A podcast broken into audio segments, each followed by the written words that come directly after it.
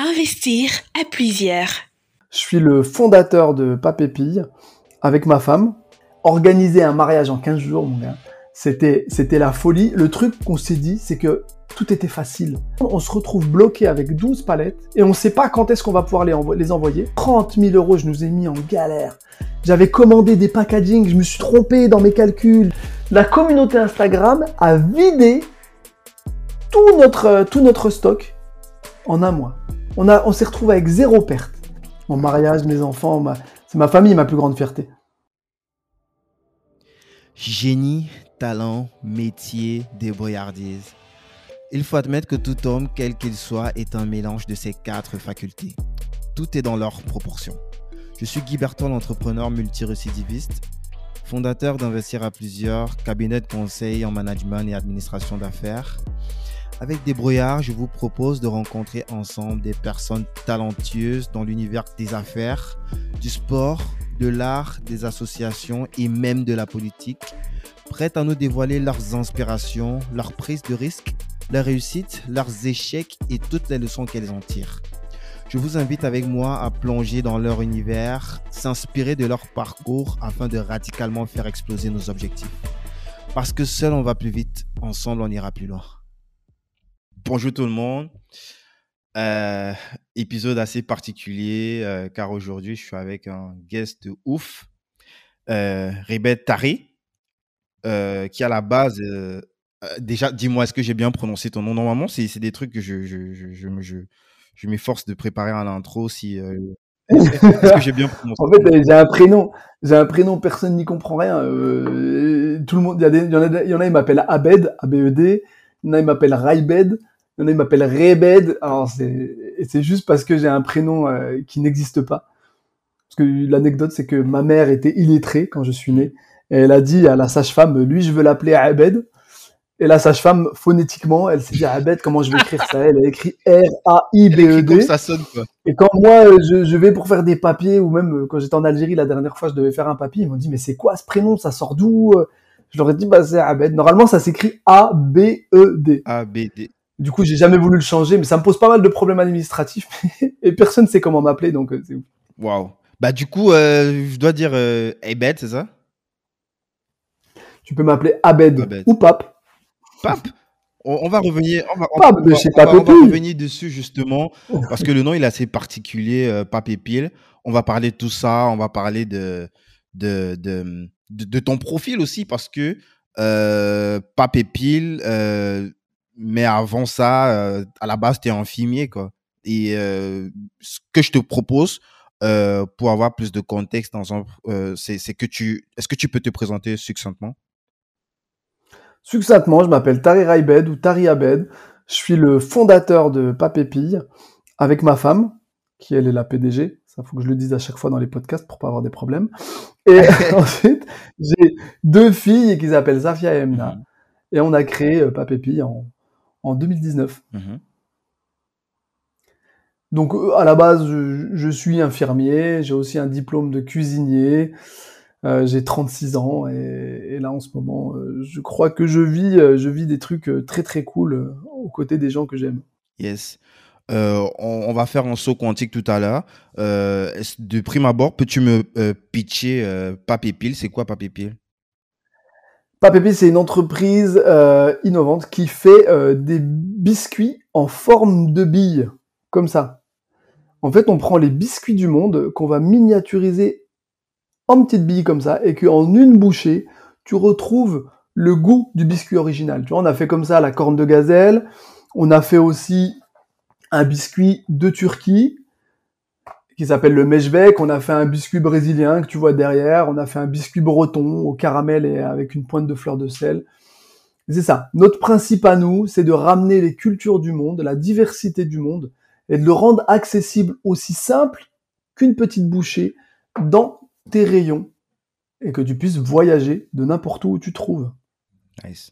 Et euh, d'où t'es venue justement euh, cette idée? Ou alors, euh, vous êtes, tu as parlé de, ta femme avec qui tu, es associé. Comment est-ce que vous avez eu l'idée de, de, lancer ce projet-là Peut-être, tu peux, est-ce que vous êtes déjà entrepreneur à la base? Il y avait un autre projet que vous avez eu à lancer par le passé?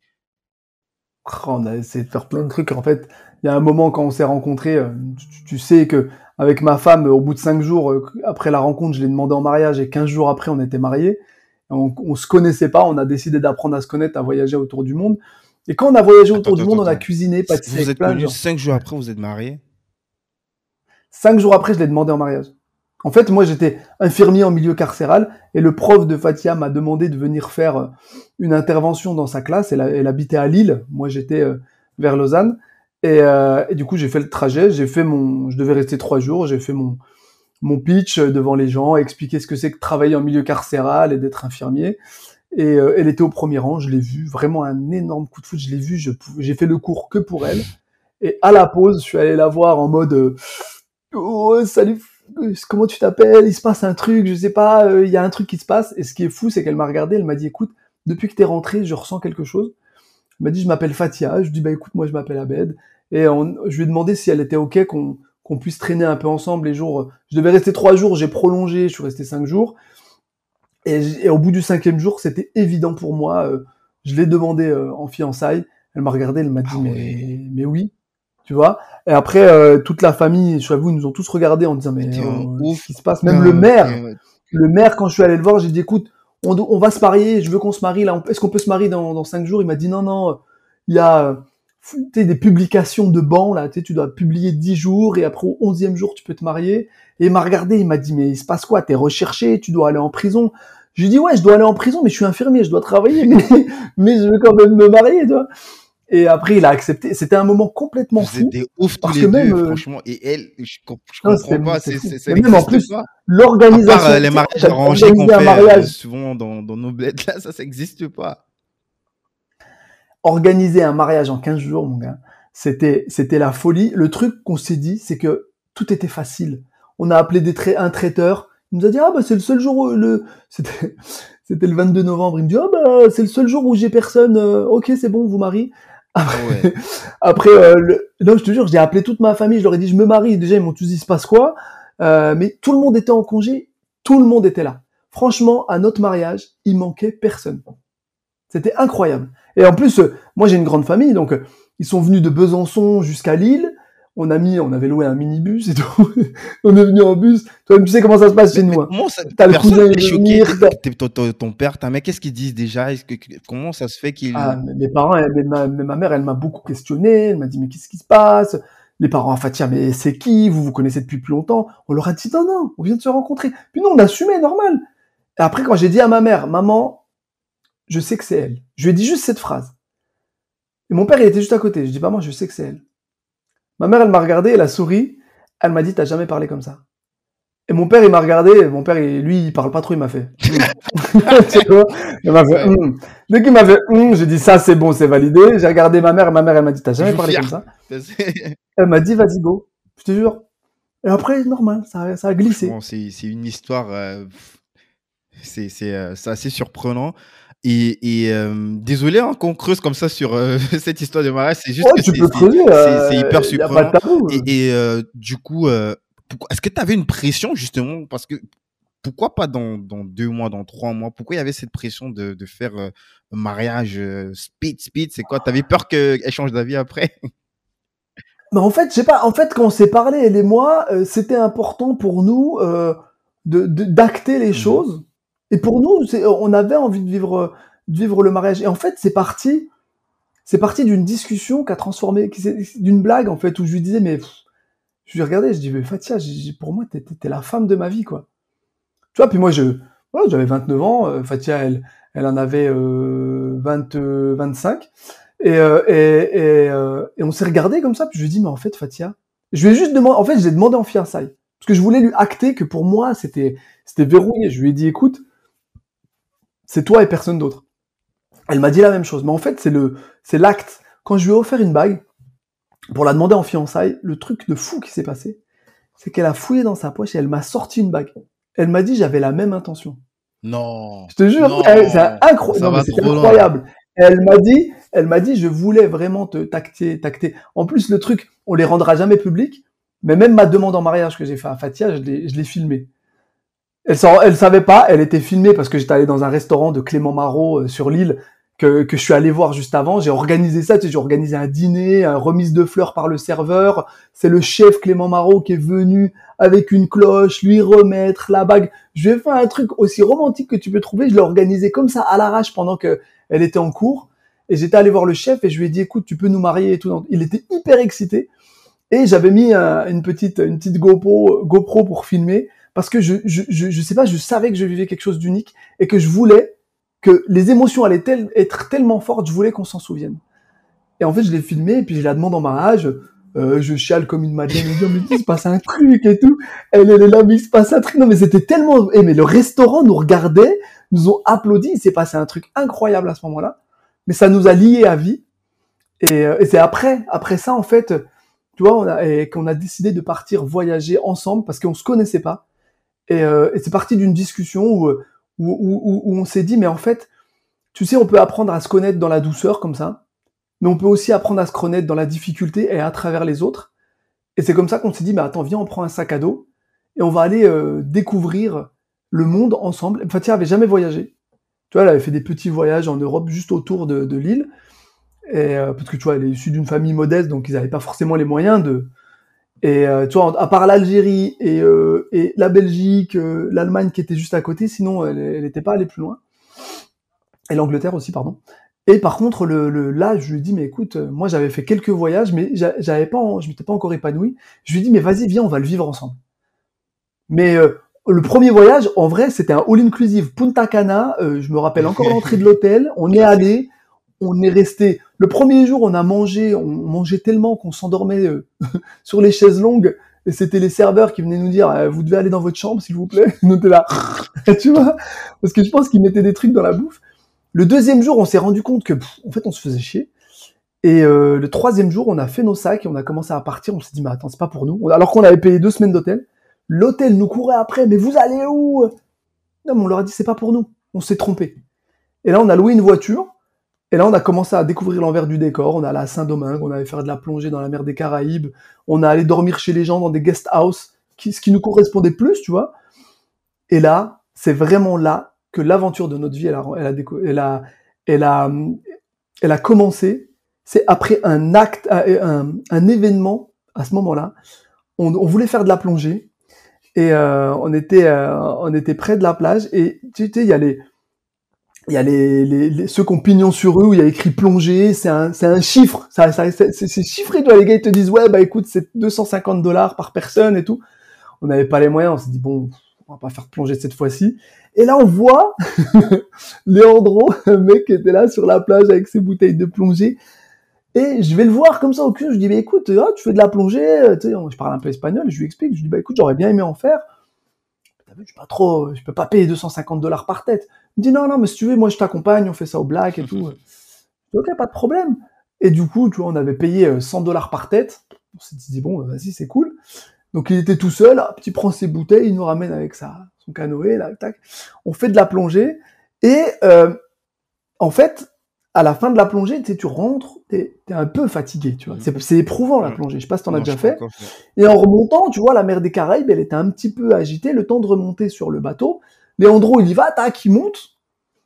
Fatia, elle était derrière. Et, en fait, le temps qu'elle nage jusqu'à la barque, tu vois, elle, elle, était un peu essoufflée, mais elle avait enlevé son tuba. Puis là, tu vois, elle panique un peu avec la. Et puis, elle, elle manque un peu de se noyer, tu vois. Moi, je reviens tout de suite. Hop, j'ai la chope. Euh, euh, Léandro, il plonge, il la reprend. Il lui dit ça va et tout. Tu sais, elle a eu un peu peur, quoi. Elle n'est pas allée jusqu'au bout, mais quand même, il s'est passé cet événement. Lui, Léandro, hyper mal. Parce que normalement, déjà, quand tu fais de la plongée avec des novices comme nous, t'es deux. Toi, tu vas pas en mode solo, quoi. Là, on est en mode solo. Il était déjà remonté sur la barque, il l'a laissé derrière. Normalement, c'est lui qui remonte le dernier, tu vois. Et il a culpabilisé de fou. Il nous a dit ça va et tout.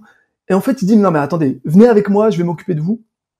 Il nous a ramené euh, dans sa famille. Ils habitaient à une, petite île vers un peu Isla Saona. C'était un tout, c'était pas vraiment sur la, le continent, c'était un peu à côté. Et euh, là, il nous ramène chez lui. Sa femme, il lui dit, oh là là, regardez, alors elle s'occupe de nous. T'as tout le monde, qui, toute la famille qui vient, mais ça va, là, et qui prennent soin de nous. Ils étaient adorables. Et là, ils nous servent à boire et ils nous servent à bouffer et ils nous ramènent des biscuits, des biscuits à la noix de coco râpée fraîche avec une crème de coco autour. Et là, j'ai encore la photo, tu vois, du plateau. Et là, je prends le, biscuit, je mange. Fatia et moi, on se regarde, on se dit, c'est super bon, quoi. Et nous, on aime bien cuisiner avec Fatia. Et moi, j'aime bien pâtisser. Elle, elle est fan de pâtisserie. Et là, je dis à la femme de Léandro, je lui dis, mais c'est génial. euh. Est-ce que tu peux me montrer comment tu fais ça? C'est incroyable. Elle, elle me dit, ouais, c'est des gâteaux, c'est banal euh, ton truc là. Moi, je le fais pour mes gosses comme ça. Je dis, mais montre-moi. Et c'est là la première fois qu'on a cuisiné avec quelqu'un sur la plage qui nous a montré comment cuisiner, pâtisser, comment pâtisser ce, ce, ce truc-là. On l'a fait là, à ce moment-là. Et c'est la première recette qu'on a récoltée. Et on a tellement kiffé partager ça avec les gens qu'en fait, tous les pays qu'on a traversés, on a cuisiné, on a pâtissé. Moi, j'ai travaillé dans des restaurants en Inde, j'ai travaillé en Thaïlande, dans des boui-boui, euh, parce qu'on allait voir les gens, leur dire, bah, écoutez, nous, on veut bien travailler gratuitement, mais vous nous apprenez à faire des bouillons. Et après, en fait, ce, ce truc-là nous a suivis dans absolument tous les pays qu'on a traversés. Et on a réussi à récolter énormément de recettes. Et c'est quand Fatia est tombée enceinte et qu'on est revenu en France, je voulais, on voulait qu'elle fasse la fin de sa grossesse au calme, et euh, que moi j'ai repris le boulot d'infirmier, normal, tu vois, en CDI. Et Fatia, elle s'ennuyait. Elle s'ennuyait de ouf. Tu sais, moi j'étais au boulot, je recevais des messages, combien de me temps fais chier. Le voyage, tu vois, c'était le, le, le, le tour. Ouais, ça dure à peu près 4 ans. Ah ouais? 4 ans en intermittence, ouais, tu vois, on, on revenait bosser un petit peu un mois, on prenait du cash, on faisait de l'intérim, Ouais. on, on- on chargeait, on repartait avec l'argent, on restait 3 mois quelque part ou 2 mois quelque part, tu vois. Et en fait, là, à ce moment-là, Fatia, elle me dit, mais je m'ennuie. Elle me dit, attends, j'ai une idée. Donc, elle ressort pas mal de recettes qu'on a, puis elle dit, mais je vais cuisiner pour les gens autour de chez nous. Faut juste que tu saches aussi que dans nos voyages, des fois, on, a- on allait dans certains endroits, on achetait des saharis, dans d'autres endroits, on achetait, quand on était en Chine et au Japon, on avait acheté des objets électroniques qu'on avait ramenés là, puis on revendait sur le bon coin. En fait, ça nous refaisait du cash. Peut-être tu les achetais moins cher là-bas, tu les revendais ici à un déjà prix un petit peu du business Ah quand même, des petits... euh, Ouais, on en a toujours fait, on a essayé, tu vois. On a essayé. Et en fait, c'est là, c'est quand Fatia, elle m'envoie un message, je me dis, putain, je m'ennuie. Je vais créer un, je vais créer une page Facebook, mais je vais proposer les, les repas, les, les plats qu'on a découverts, les biscuits, aux gens autour de chez nous, on va voir si ça prend. Elle fait une page en quelle Facebook. année à peu près? Là, on est en 2017. Fin 2017. Elle, euh, elle fait ça. Et là, les gens commandent des trucs et tout. Euh, Ok, on leur donne et tout. Puis après, ça prend une ampleur où moi, je sors du boulot à 15h. Je charbonne avec elle pour préparer les plats du lendemain. Je dis, ah, c'est énorme, c'est beaucoup et tout. Et là, ça lui fait vraiment une activité. Mais toujours au black. Ouais. Tu vois, on a testé le marché au black, quoi. Bon, j'espère que j'ai pas l'URSAF qui va venir ou le, le fisc qui va venir après ce podcast, mec, parce La que je suis- prescription. ça craint. Pardon. Et du coup, ça fait un carton, ça dure. En fait, ça dure dans le temps. Elle fait son congé mat, elle continue, la petite est née. Et là, en fait, ça prend une ampleur qui fait que, ben, en fait, ça tourne bien. Et il y a un couple qui nous contacte, qui nous dit, ouais, écoute, est-ce que tu peux nous faire des biscuits du monde pour, euh, pour euh, notre mariage? Parce qu'ils avaient goûté un biscuit turc, un biscuit. Et on leur dit, ouais, pas de souci. Biscuit du monde, Et en le fait, nom c'est- euh, avait là déjà été conceptualisé ainsi. Biscuit du monde. Non, non, non, pas du tout. Là, tu pars sur l'idée. Et en fait, là, tu nous vois dans notre cuisine. Si tu regardes, il y a des images, il y a des vidéos où tu nous vois les premières fois où on a fait des billes, on l'a filmé, qu'on trouvait ça drôle, tu vois. On- En fait, on le partageait sur Snap, mais en privé à nos familles. C'est pour ça qu'on a autant d'archives. Parce qu'on partageait à ma mère, parce que ma mère est loin, nous on était tout seuls isolés, et en fait sur WhatsApp, moi je lui avais mis un WhatsApp à ma mère, je lui ai envoyé des vidéos de ce qu'on faisait, de sa petite fille, tu vois, euh, des, de, de comment on évoluait avec Fatia. Tout notre voyage, on l'avait, on l'avait partagé avec nos familles. On fait qu'on a plein de snaps, plein de WhatsApp, où tu nous vois dans nos voyages, où tu nous vois avec les gens. Et en fait, nos familles nous disaient, mais c'est génial ce que vous vivez. Et quand il y a eu ce mariage-là, tu nous vois en fait chez nous en train de réfléchir, on est juste parti d'un constat. Les biscuits sont toujours trop gros, ils sont bourratifs. Donc en réalité, euh, euh, tu peux pas goûter à tout quand tu es dans un mariage. Tu as déjà mangé une corne de gazelle, tu manges une corne de gazelle en entier, tu es obligé d'aller voir ton médecin. Tu vois, qui te met de l'insuline en place, mec, c'est trop. Toi-même, tu viens d'où? Ah, c'est ouf ça. Moi, je viens du Cameroun. Et toi? Ah, les Camerounais, les Camerounais, vous mangez les cacahuètes caramélisées là. Avec- ouais, avec. euh, ouais, c'est beaucoup, beaucoup de caramel. Et, bon, avec. Mais le niveau de sucre, ça a Beaucoup de ouais, sucre. Abusé, abusé. Beaucoup de sucre. Toi-même, tu sais de quoi je parle quand tu commences à manger du sucre, t'en tombes malade chez nous, tu vois. Et ben là, on s'est dit, mais attends, qu'est-ce qu'on peut mettre en place pour ce mariage pour que les gens goûtent les quatre saveurs? Ça m'ennuyait que les gens ne mangent que de la corne de gazelle parce qu'ils ont- ils sont intrigués. Je voulais qu'ils goûtent les quatre. On, avait, on allait prendre du temps sur ça. Et là, c'est parti d'une blague. Je dis à ma femme, je dis, mais vas-y, tu sais quoi, viens, on fait des, des petits pop. En fait, et en voyant ma fille manger un popcorn, je la regarde et je lui dis, bah, tiens, c'est ça, regarde. Et je lui dis, mais tiens, viens, on fait une bille comme ça et tout. Comme la, la taille du popcorn. Et là, au début, elle se fout de ma gueule. Elle me dit, ouais, c'est ça. Je lui dis, même, tu sais quoi, on va l'appeler Pop Gazelle, tu vois. On va appeler ça Pop Macroute, on va appeler ça Pop Turquie, tu vois. J'étais en train de conceptualiser le truc, tu vois. Elle se fout, elle me dit, euh, euh, elle me dit, ouais, non, mais ça va pas marcher, laisse tomber, on, va s'ennuyer. Puis elle me dit, mais attends, je la mets au défi, ma femme, euh, quand tu la piques un peu et que tu la mets au défi, elle dit, ah, ok, c'est bon, tu crois que je vais pas y arriver? Je vais pas y arriver, hein, ok. Et là, elle commence à bosser le truc, elle commence à bosser, puis moi, je reviens, je teste, je revois le grammage avec elle, je lui fais des petites fiches techniques, parce que moi, je suis un peu, un peu relou, moi, j'aime bien tout poser sur des fiches techniques. Je dis, écoute, vas-y, attends, on va tester ça.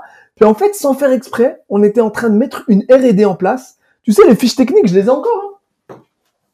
Mais ta femme, elle, elle n'a pas de. de, de Les elle fiches techniques, les fiches techniques, les basiques, les basiques des fiches techniques, toutes les fiches techniques qu'on est premières qu'on a fait, on les a fait sur papier, on les Elle n'a pas la même formation que toi. j'imagine. Elle, c'est euh, plus en mode euh, autodidacte. Non. Non, elle était comme ça. Moi, je lui ai amené les fiches techniques, elle, elle charbonnait, tu vois, parce que sa mère est une grande pâtissière, donc euh, elle lui a appris pas mal de choses. Et, euh, et du coup, là, naît la bille. On livre le mariage. On n'a pas de nouvelles le jour même. Le lendemain, la mariée m'appelle, me dit c'est une folie. Ce que vous avez fait, c'est incroyable. Tout le monde en parlait pendant le mariage. Il y en a beaucoup qui m'ont demandé d'avoir votre carte. Est-ce que vous avez une carte? Déjà, moi, tu veux que je veux une carte quoi? Je veux, Tu veux une carte postale? J'ai pas une carte de quoi? Je suis infirmier, j'ai pas de carte, moi, je suis pas businessman. Et là, elle nous met la puce à l'oreille. Là, elle nous dit, il y a une copine pour sa baby shower, l'autre pour sa bar mitzvah. On se dit, mais attends, tiens un truc. On en refait, on va voir nos familles. Tu vois, moi, le premier juge, qui est très simple, tu donnes ça à ma mère. Tu vois? Bon, je t'avoue, quand j'ai donné, c'est pas mon père, hein. Mon père, je lui ai donné, il m'a dit, c'est quoi ça? Je lui ai dit, c'est une corde de gazelle. Il m'a dit, ça, c'est une crotte de gazelle. Dit, je je dis, papa, tu déconnes là. Et, euh, et, et ma mère, quand je lui ai fait goûter, elle a dit, ouais, c'est bien, tu vois, elle nous a aidé un peu à retravailler la recette. Et faut que tu saches que toutes les recettes qu'on a faites, elles viennent de transmission de personnes. Tu vois, la corne de gazelle qu'on fait aujourd'hui, c'est pas celle de ma mère. C'est celle d'une dame qui s'appelle Kera, euh, qui, qui, qui, qui, vit, euh, qui, qui vit à Marrakech, qu'on a rencontré à, à, à travers une péripétie qui nous est arrivée. Et cette dame-là, elle nous a transmis cette recette parce qu'on a passé du temps avec elle. Pour... Mais elle était de double nationalité, elle était franco, euh, elle était algérienne marocaine. Et euh, en fait, elle faisait des cornes de gazelle comme euh, sa mère lui avait montré, mais elle avait aussi les cornes de gazelle de son, euh, De la mère de son mari. Et en fait, elle fait des, elle fait- mais elle faisait des cornes de gazelle algériennes au Maroc.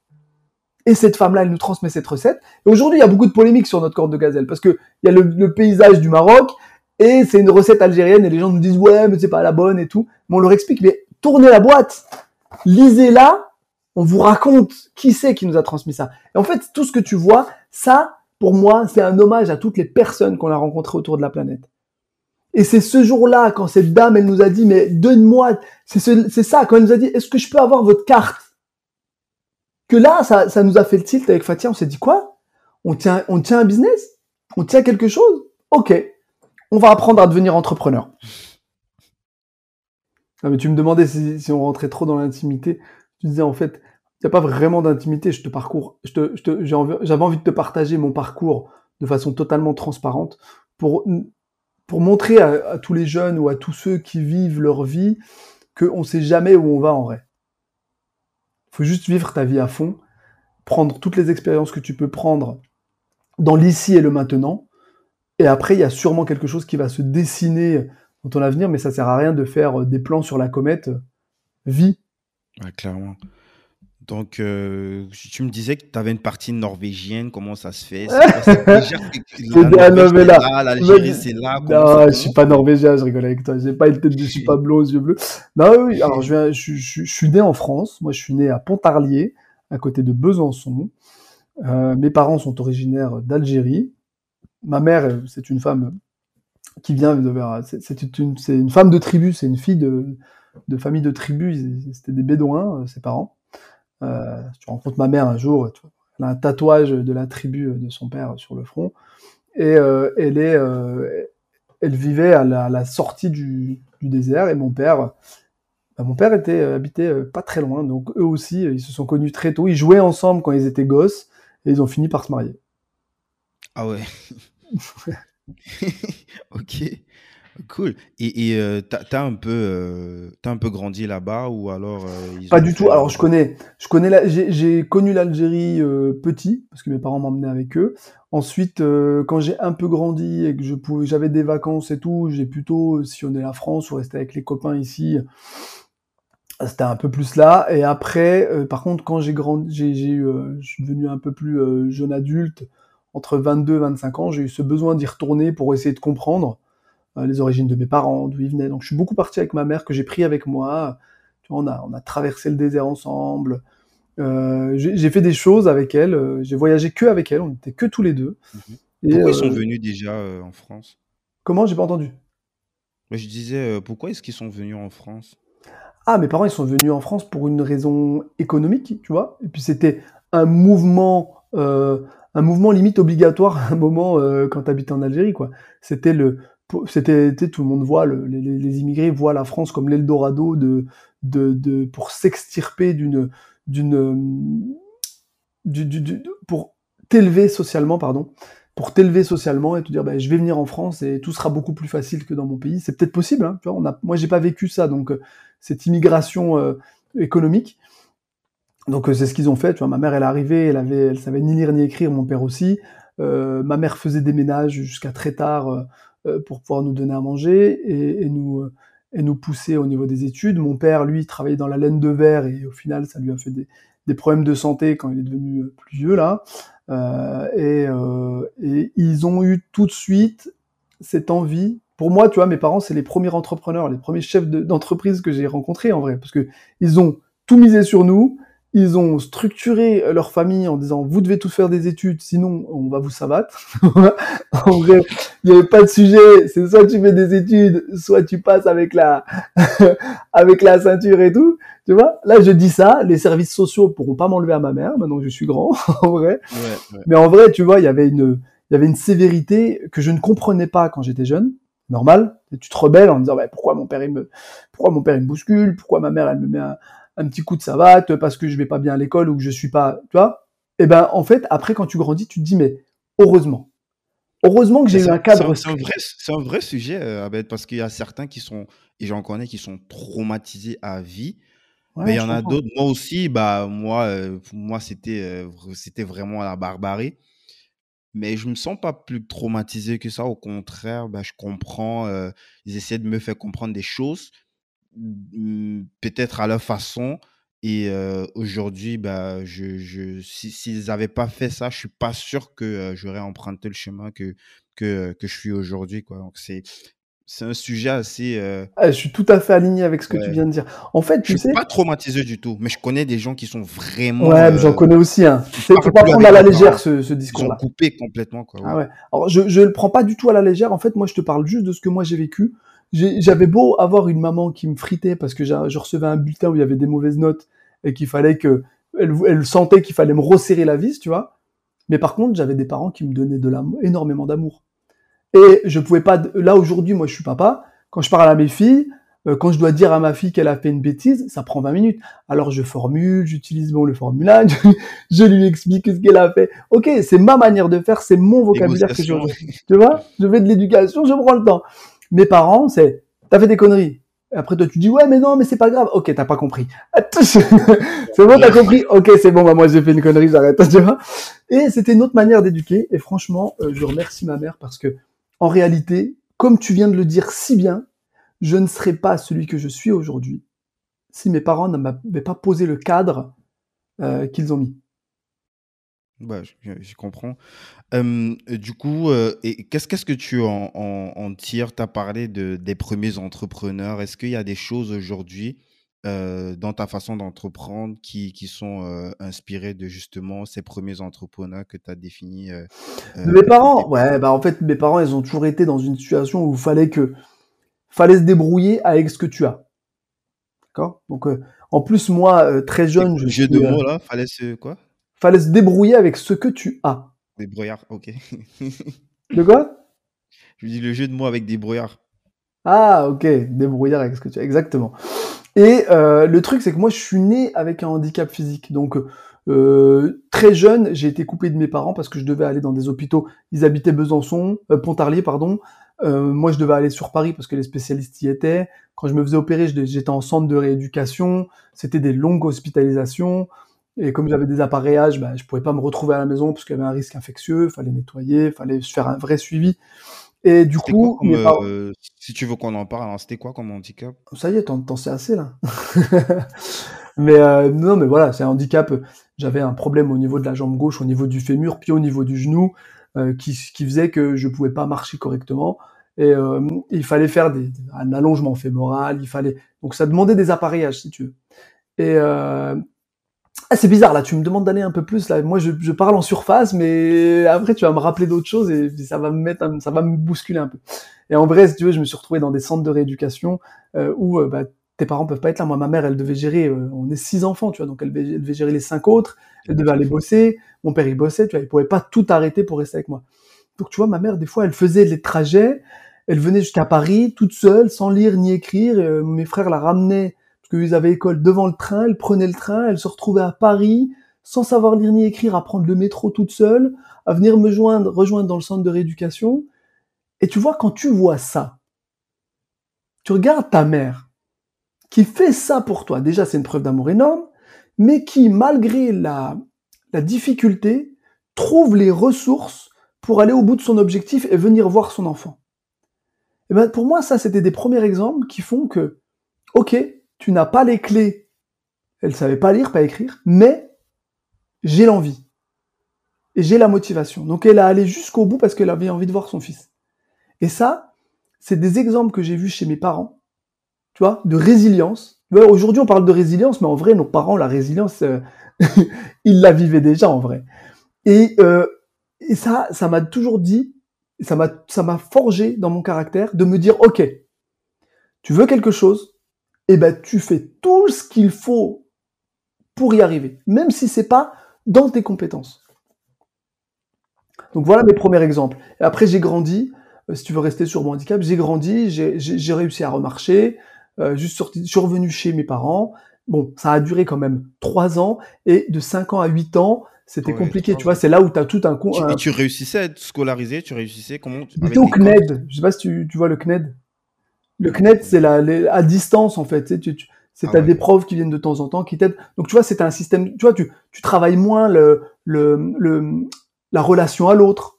Tu travailles moins sur dans les processus de construction. Tu vois, aujourd'hui, je suis infirmier, j'ai, j'ai déjà travaillé en pédiatrie. Dans les processus de construction, il y a quelque chose qui s'est qui s'est mal passé parce que j'avais pas un, un, un, cadre normal entre guillemets, si tu veux. Donc après, quand je suis revenu dans la société avec les autres enfants, en fin de primaire et tout, il a fallu que je travaille toute cette construction d'être moins couvé, parce que comme j'étais en centre de rééducation, ma deuxième famille, c'était les soignants. Tu vois? Ils étaient là, ils, palliaient au rôle de mes parents. Donc c'est pour ça aussi que j'ai toujours eu ce, lien fort avec l'hôpital, avec les, soignants, avec le, les médecins, les infirmières, les aides-soignantes, parce que c'est elles qui ont pris le relais de mes parents pour m'élever. C'est ouf hein, de dire ça comme ça, mais les gens ne se rendent pas compte que dans les hôpitaux, tu as des, les soignants, ce sont pas juste des blouses blanches qui vont régler euh, les problématiques euh, avec le Covid. Non, c'est des gens qui ont un rôle primordial dans la construction des enfants, des adolescents, mais aussi dans l'accompagnement des gens dans une souffrance extrême où euh, vraiment quand tu soignes des gens, des, des personnes qui sont malades, elles viennent vers toi, elles sont en détresse. Donc en vrai, elles te confient quelque chose qu'elles ne, elles pourraient ne pas confier à même sa sœur ou à son mari. Tu vois, elles se mettent à nul, ils se mettent à nul les gens. Donc tu as ce devoir d'accompagnement qui est primordial. Et ça, moi je l'ai toujours gardé, j'ai toujours senti que ces personnes-là, elles étaient primordiales dans la société. Elles ont été importantes pour moi. C'est pour ça que ce que tu vois aujourd'hui, le fait que ces métiers-là ne soient pas assez valorisés, moi, ça me rend fou, tu vois. Je me dis, mais putain, c'est quand même un pilier de la société. Et euh, tu vois, moi, quand, quand je suis rentré chez moi, j'ai dû me construire, apprendre à vivre avec les autres, apprendre à avoir une scolarité normale. Et en fait, j'avais toujours un handicap qui faisait que je me sentais différent. Et du coup, les autres me montraient que j'étais différent. Donc, il y avait un problème chez moi. J'avais pas encore accepté totalement mon handicap. Et ça, euh, ça m'a, ça a, ça a généré chez moi en fait une envie et surtout un besoin que les gens ne regardent pas ma jambe, mais qu'ils regardent ce qu'il y a plus haut. Et comment tu peux attirer quelqu'un plus haut? Eh ben, c'est en faisant du bruit. je sais pas ce que je veux dire. Tu fais du bruit. Si j'avais fait des claquettes, j'aurais attiré les gens vers mes pieds parce qu'ils auraient écouté le bruit des claquettes. Et ben moi, j'ai attiré les gens vers ma bouche pour pas qu'ils ne regardent en bas de mon torse. Donc en réalité, si tu parles avec beaucoup de gens qui m'ont rencontré euh, dans, dans mon adolescence, mon enfance, beaucoup de gens vont te dire ah oui, il a un handicap. Il y a plein de gens qui l'ont oublié parce que avec ma chat, avec ma manière, moi j'ai toujours aimé faire rire les gens, euh, les divertir. Et en fait, ça m'a posé beaucoup de problèmes hein, parce que à l'école, normalement, tu fermes ta bouche, t'écoutes le prof. Moi, j'étais toujours là à essayer de trouver la petite vanne qui va bien, euh, toujours à parler ça avec. Ça a aussi apporté plein d'opportunités parce que euh, on va en parler tout à l'heure. Euh, euh, les, les, rencontres que tu as fait, les, les happenings, c'est c'est ça qui a aussi intéressé euh, les personnes qui t'ont fait confiance parce que tu étais en profil atypique, tu te montrais tel que tu étais et puis, euh, et, et, puis ça permet un petit peu de. Tu vois, on est assez stressé comme ça dans la planète. Mais je t'avoue que les gens m'aimaient bien, mes profs m'aimaient pas trop. En plus, moi, j'étais quelqu'un, tu sais, en fait, c'est comme, j'étais quelqu'un qui était dans un centre de rééducation, qui était là, puis j'étais dans un corps qui me bloquait, mais à l'intérieur, c'était le feu. Tu le vois aujourd'hui, c'est toujours le feu à l'intérieur. Alors que j'ai pas beaucoup dormi, ça fait depuis deux heures et demie du mat que je suis réveillé parce que j'ai beaucoup de choses à faire. Mais c'est, je suis comme ça. Et je suis un hyperactif. Et un hyperactif qui est pas soigné, tu vois, qui est pas traité. et le, truc, les profs, ils avaient du mal à canaliser. Et au lieu de voir ça, en fait, comme, d'essayer de me faire voir ça comme un côté chez moi qui pouvait me créer d'autres opportunités, comme ils étaient dans un, un mouvement qui était assez cartésien et qui était assez, euh, tu vois, c'est cadré. Eux, pour eux, c'est se dire, lui, il est comme ça, il est différent des autres, donc il est en échec. Ou il sera en échec? Ou on va moins s'en occuper? Tu vois? Donc il y a un moment, en fait, je me faisais virer le prof. Ouais, mais tu me saoules. Allez, va, va chez le proviseur. Va en col. Va en machin. Et en fait, j'étais toujours mis à l'écart malgré moi, mais je ne pouvais pas m'empêcher d'être celui que je suis. Et du coup, bah, toute mon adolescence, je me faisais démonter, les profs, euh, voilà. Mais le seul truc où ils n'arrivaient pas à m'attraper, c'est mes notes. En fait, j'arrivais à avoir, parce que t'as un mec, tu pouvais lui expliquer cinq fois la règle. Moi, tu me l'expliquais une fois. Quand tu me l'expliquais la deuxième fois, tu me saoulais, en fait. Et comme tu me saoulais, bah, je parlais avec le mec qui était à côté de moi. Le pauvre, celui qui était à côté de moi, je le mettais en échec, tu vois, mais je savais pas trop, tu vois. Mais du coup, je parlais avec lui, et lui parlait avec moi, et du coup, le prof me parlait, bah, je lui faisais une vanne, et puis je m'en fichais parce que j'avais déjà compris ce qu'il voulait m'expliquer. Et après, quand j'arrivais en partiel, il y a même, je te raconte, tu vas devenir fou, j'étais en école d'infirmier, ça, je te donne une, anecdote que je n'ai jamais rencontrée, racontée. J'ai fini mes études, j'ai eu mon bac et tout, j'ai avancé.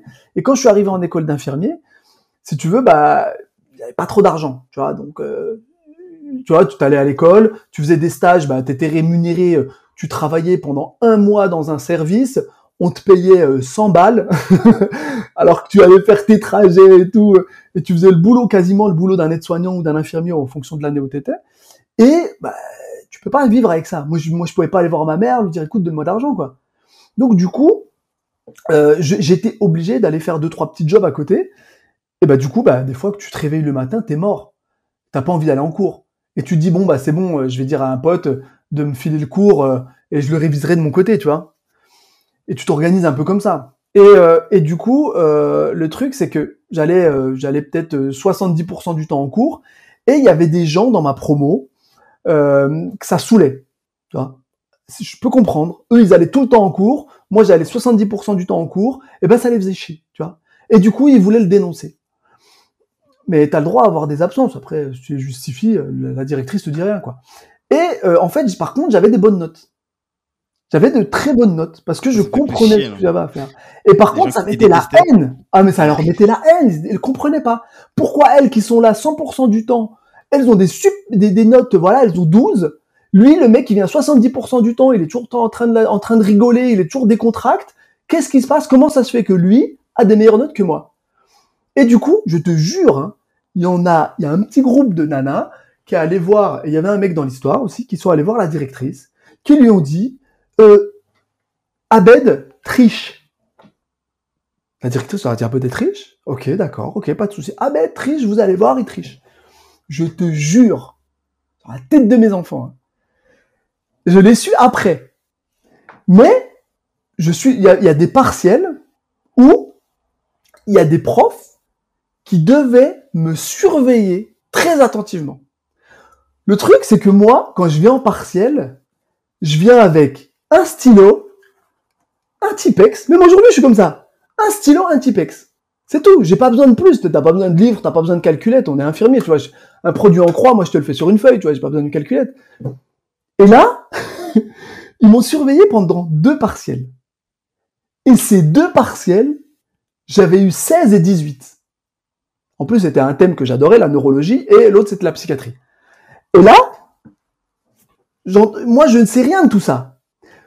Ma dernière année d'études en tant qu'infirmier, je me retrouve avec une prof avec qui je m'entendais super bien. euh, tu vois, elle était contente, elle, aimait bien mon profil, elle avait compris qui j'étais, euh, tu vois, puis elle m'aidait beaucoup euh, dans mes stages. Quand j'avais un problème, je lui appelais, je lui disais, mais il y a un truc, j'arrive pas à m'intégrer là-dessus, euh, je comprends pas. Elle prenait du temps pour moi alors que c'était pas ma prof référente. Et je vais pas dire son nom parce que je veux pas que, parce que c'est elle qui m'a raconté ça. Et je la remercie si elle écoute ce podcast. Et elle me dit, Abed, je vais te confier, euh, euh, j'ai- j'avais fini, j'avais fini mes études, elle me dit, Abed, je vais te confier quelque chose. Elle m'a- je lui dis parce que parce que je lui avais demandé, je lui ai dit madame, pourquoi vous m'aimez bien comme ça et que vous êtes assez cool avec moi? Elle me dit Abed, c'est parce que t'as fait tes preuves. Je dis bah, bah, comme tous les autres élèves. Elle me dit non non. Elle me dit tu sais, elle me raconte, elle me raconte ce que je viens de te raconter. Et elle me dit ce qui est fou, c'est que j'ai assisté à la réunion après où les filles ont été convoquées. Elles se sont pris un avertissement. Parce qu'elles ont dit c'est de la diffamation. Vous l'avez vous l'avez dénoncé seum, sans quoi. de quoi? Elles avaient encore plus le seum parce qu'elles se sont encore pris en plus. euh, Ah, eh, mais je savais pas moi que c'était pris le feu. Mais du coup, je sais pas c'est qui ces filles, hein, parce qu'ils ont pas voulu me dire. Mais elles se sont pris le feu, mais je le savais pas. Et tout ça, ça s'est passé en mode sous-marin. Personne l'a su, tu vois. Et je te promets que ce jour-là, je me suis dit, tu vois, il n'y a pas que des gens bienveillants autour de toi. Mais ce qui est important, si ce jour-là, ne serait-ce que j'avais eu un tout petit bout de papier comme ça, où il y avait écrit le numéro de ma mère, tu vois, ou je sais pas qui, tu vois, et que j'avais fait ça, j'aurais pu flinguer ma carrière. Et ben, ce jour-là, je me suis dit, cool, tu vois, je me suis dit, là, sans faire exprès, j'ai tracé ma, route en prouvant aux gens que j'avais pas besoin de tricher et que j'étais, cet acte-là, il m'a beaucoup marqué, tu vois, où je me suis dit, ah bon, les gens peuvent te jalouser à un certain point de ne pas valider que tu es quelqu'un d'intelligent. Parce que ils te sous-estiment et ils se fient à ce qu'ils voient. Tu vois, à ce qu'ils voient, à ce qu'ils ressentent. Alors qu'en réalité, j'avais autant de compétences qu'elle. Si, tu travailles en tant qu'infirmier que moi et tu prends un, tu prends un micro et tu vas, tu vas parler avec tous ceux qui ont travaillé en tant qu'infirmier ou tu parles avec des patients, moi, j'ai toujours travaillé à- d'une manière, parce que j'avais vu un film où- et j'avais entendu parler de cette personne. Tu, tu connais Dr. Patch? Euh, non, ça me dit. C'est un médecin américain qui est absolument incroyable. Euh, c'est un médecin qui a remarqué qu'en fait, si il faisait rire ses patients, ou si il, a- il agissait dans le dans l'humour, par exemple, tu as quelqu'un qui a un cancer, bah, tu peux lui faire des blagues sur le cancer. Il n'y a pas de tabou. Et tu vas lui faire des blagues et tu vas le faire rire pour faire relativiser sa condition et l'aider en fait à continuer à vivre des, émotions joyeuses malgré que la situation dans laquelle tu es, elle est compliquée. Nous, on est africains, on comprend ça. En tant qu'Africain, même toi en tant que Camerounais, tu comprends que dans notre culture, quand il y a un décès, tu ne pleures pas. Je sais pas si tu te reconnais dans ce que je dis là. Je sais que dans, dans les décès, nous, on ne Ah, pleure pas. Chez, chez nous, c'est pire que ça, c'est la fête. En fait, il y a une partie bien sûr triste, et ensuite il y a la partie du funérail, c'est une grande fête. c'est une grande fête. On mange, et avec plein de monde, on fait des, des danses, et, euh, mais bon, ça c'est culturel. C'est culture, exactement. Et ben dans ma culture, j'ai compris ce Dr Patch, ça m'a beaucoup touché. Et en fait, si tu veux, moi j'ai toujours agi avec mes patients avec humour. Ça m'a beaucoup desservi en stage, parce que en- dans le stage, on te demande d'être dans un moule et d'agir d'une telle manière. Mais par contre, quand je suis devenu professionnel, je l'ai appliqué, et du coup, ça faisait de moi, je sentais que j'étais un bon soignant parce que les patients me le, me le disaient. Et ça, ça m'a beaucoup aidé dans ma carrière. Et aujourd'hui, quand je suis devenu chef d'entreprise, j'ai décidé d'être celui que je suis, sans être celui que les autres attendent que je sois. Et ça fait tellement du bien. Excuse-moi, en fait, on va un peu dans tous les sens, mais du coup, dans, ma construction personnelle, moi, j'ai déjà fait, euh, quand j'ai, je fais souvent de l'introspection pour essayer de comprendre comment je me sens, où j'en suis aujourd'hui, pour que je ne perde pas euh, ma, ma ligne de vie, si tu veux. Tu vois, pour pas me galvauder. Aujourd'hui, je suis entrepreneur. Euh, avant, il y a personne qui a voulu m'aider quand on a fait Papépille avec Fatia. Personne ne nous a aidés. Mais je les ai dénoncés, ces personnes-là. En disant, mais regarde, ils n'aident pas. Regarde, donner un mail, c'est compliqué. Je les ai dénoncés. Aujourd'hui, moi, j'ai des mails. Moi, j'ai plus de réseaux, tu vois. Fatia aussi. Et ensemble, on a une plus grande force que quand on avait commencé. Il y a des gens qui viennent me voir pour me demander des choses. Et dans ma ligne de vie, même si j'ai pas le temps, je prends le temps de repartager parce que je ne veux pas ressembler à ceux que je dénonce. Et ça, ça demande vraiment de faire un effort. C'est vrai, hein, parce que les choses vont vite. Hein, tu as de la notoriété. Euh, tu sais, c'est pas. tu prends le melon, ça, ça va vite, tu vois. il te faut des choses qui te, qui te, qui te gardent au sol. Moi déjà, j'ai Fatia. Dès que je prends le melon deux secondes, elle me dit oh, et, reste là, reste là. Je dis ah, t'as raison, Fatia. Il y a elle, il y a le fait que je regarde à gauche, je vois ma famille, qui reste des gens modestes et qui me ramèneront toujours en bas. Et il y a les gens qui sont autour. J'ai tellement de, respect pour les gens qui entreprennent, vu que je l'ai fait, je comprends ce qu'ils vont vivre. Et je peux pas, j'ai une empathie, on a une empathie avec Fatia qui, qui nous permet pas de nous déconnecter des gens. On aime trop les gens pour ça. Yes. Euh, on, va revenir sur, ce papier pile, mais j'aimerais euh, euh, comprendre, j'aimerais comprendre quelque chose. Tu as fait des études dans la médecine, mais en même temps, tu as parlé aussi avant de, de, de, de, je sais pas si c'est une certification ou c'est aussi des études que tu as fait en pâtisserie. Comment ça, déjà, bah, tu veux que je te raconte comment ça s'est passé réellement?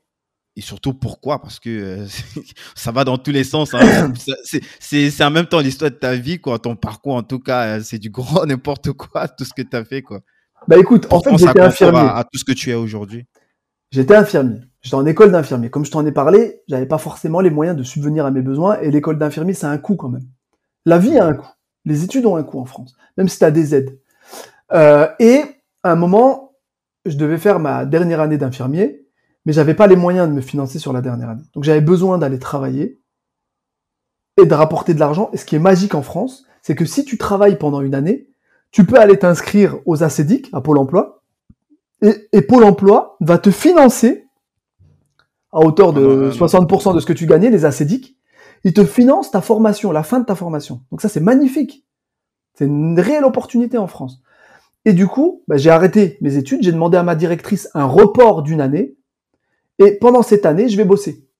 Donc le premier boulot que j'ai trouvé, c'est un boulot de serveur dans un restaurant.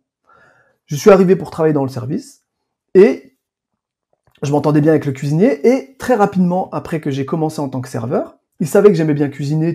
Moi, j'ai toujours traîné dans les jupes de ma mère pour cuisiner. il, avait deux apprentis. Il s'est passé un micmac. Les apprentis se sont pris la tête avec lui. Ils sont partis. Ils l'ont laissé tout seul en cuisine. Il était un peu dépité, mais le temps de retrouver un apprenti, ça prend du temps. Et de le former et tout. Il m'a regardé, il m'a dit, Abed, pourquoi tu veux être serveur? Est-ce que ça te dit de, faire un diplôme de cuisine? Tu vas passer un CAP cuisine? Je dis, oh, attends, un CAP deux ans. En plus, euh, voilà quoi. Euh, tu veux que j'aille faire un CAP, moi je dois aller l'année prochaine reprendre mes études d'infirmier. Je dis non, non, non, non, CAP, t'as plus de 22 ans, ça va durer 10 mois. Pendant 10 mois et en plus t'as le bac, donc t'inquiète, c'est pas un souci. Tu seras payé autant en faisant un CAP cuisine qu'en étant serveur. Et en plus tu sors avec un ah diplôme. Il me dit pourquoi tu pourquoi tu dis pas oui? Je dis ah t'as raison, ok, bon argument, pas de problème. Je dis, vas-y, je viens t'aider. Et moi-même, déjà, quand j'étais jeune, je, voulais faire infirmier, mais j'ai aimé la cuisine. Mais j'ai tout de suite enlevé la cuisine de ma tête parce que avant un CAP, ça n'a pas la valeur qu'aujourd'hui ça a. Tu sais, tout le monde dit un CAP, ouais, t'es un mongol, tu vas pas réussir dans ta vie. Alors qu'un CAP, ça a plus de valeur qu'un bac, mec, ou que, que du bac plus 3. Parce que c'est des moi, je vois ici en Allemagne, parce que c'est quelque chose qu'ils ont toujours eu à mettre en avant.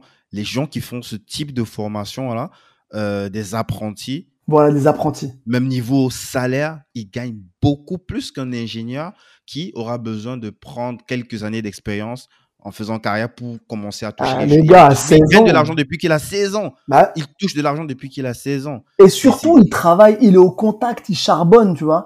Et ben, Ouais. tu vois, moi, j'avais enlevé de ma là, tête. le, le Ouais, bagage. mais les croyances qu'on avait avant, mon père, il n'y a pas de CAP qui tienne, tu fais un bac, c'est lui, il avait que le bac dans la tête, tu vois. Mais bon, à ce moment-là, il me dit, tu chopes un CAP et tu travailles en cuisine. Je dis, ok, pas de souci, euh, allez. J'ai commencé à faire des mes gammes avec lui, j'ai fait mon CAP, je me suis inscrit. J'ai obtenu mon diplôme, mais j'ai adoré ce que je faisais. Il m'a dit, franchement, tu débrouilles très bien, t'es hyper investi, très cool.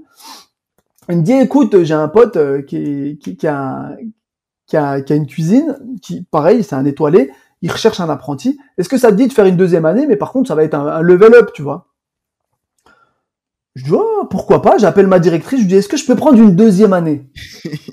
Elle me dit, oui, oui, t'as le droit à deux ans, pas de souci. Je prends une deuxième année, donc je fais de la cuisine, mais un peu plus poussée, une deuxième année. Euh, je me paye même une, une petite formation à EQI, euh, tu vois, de, chez Bocuse et tout, euh, avec avec avec mon format, avec mon, mon resto et tout. Donc je, je m'amuse vraiment, hein. je m'amuse. T'es je vraiment prends- passionné là, parce que là, euh, à t'entendre. euh, Ah non, je pro- moi je cuisine énormément, c'est un kiff pour moi. Et du coup, au bout de la deuxième année, je devais partir. Mais il y a quelqu'un qui me propose de venir dans un restaurant, le chef est parti, ils veulent refaire la carte. Euh, c'est un- un, truc de tapas, ils voulaient faire des tapas euh, un peu revisités, mais un truc cool, un restaurant qui avait pignon sur rue. Et il me dit, mais et il avait entendu parler de moi par un pote, qui me dit, mais ça te dit pas de reprendre le resto et tout, on travaille ensemble, on fait un truc cool? J'appelle ma directrice, je lui dis, je peux prendre une troisième année? Elle me dit, oui, oui, t'as le droit à trois ans, euh, légalement, t'as le droit à prendre trois ans. Je dis, ok. Ah ouais. Je fais une troisième année en tant que cuisinier, puis là, je travaille dans ces cuisines-là. Ben, Alors là, je m'amuse. C'est moi le chef. Le mec, je viens d'avoir un diplôme, c'est moi le chef. J'étais hyper content. Et du coup, on me laissait faire ce que je voulais. Ça marchait bien. Et, euh, et du coup, on arrive à la fin de la troisième année. Et là, c'est ma directrice qui m'appelle.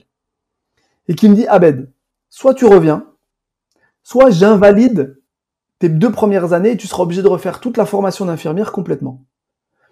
Je dis non, attends, je vais revenir. je vais revenir, autant avoir deux diplômes. n'y il y a pas eu un doute, il y a pas eu un doute par rapport à ce que J'ai eu un doute, je me suis dit c'est pas grave. euh, Non, si, si, j'ai eu un doute, je me suis dit bon, c'est pas grave.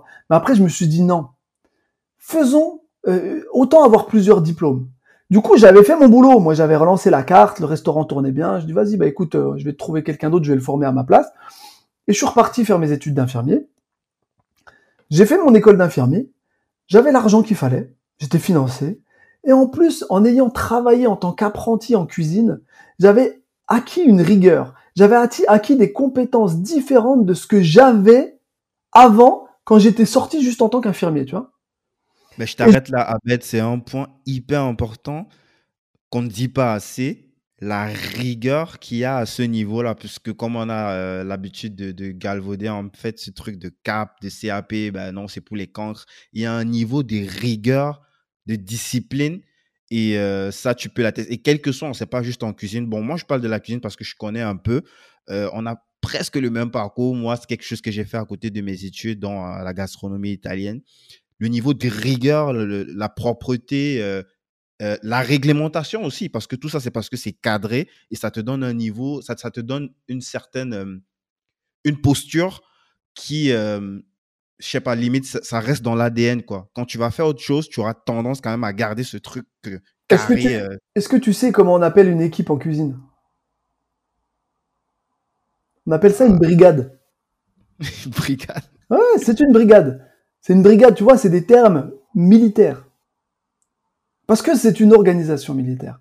Et ça te demande, comme tu viens de le dire, une rigueur et une exécution, parce que tu dois faire toujours la même chose pour les gens, pour que tout le monde soit content de ce que tu lui offres. Mais c'est surtout, tu as des responsabilités. Tu peux pas envoyer une viande de, de- de volaille mal cuite, tu peux tuer quelqu'un. Donc tu as une responsabilité à travers la nourriture. Et tu représentes un chef qui te donne sa responsabilité dans ce que tu fais. Donc, toutes ces compétences-là, tu les, tu les acquiers.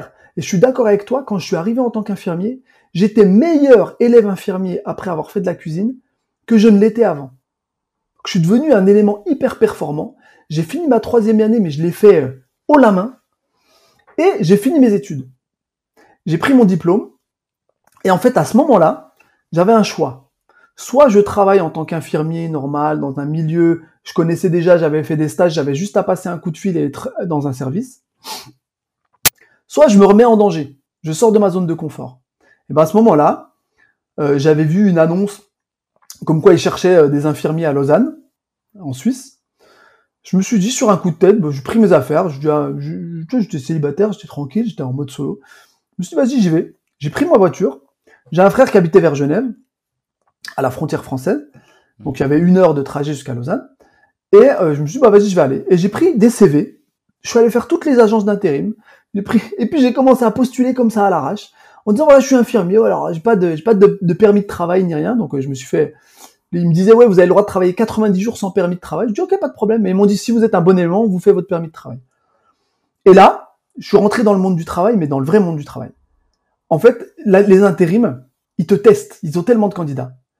Là, par exemple, j'étais en, train de dormir chez mon frère. Tac, je mon téléphone qui sonne à 4 heures du matin. La première intérim, elle m'appelle, elle me dit euh, on a besoin de quelqu'un et tout. Je, regarde l'heure, je suis ok, pas de souci, je suis libre.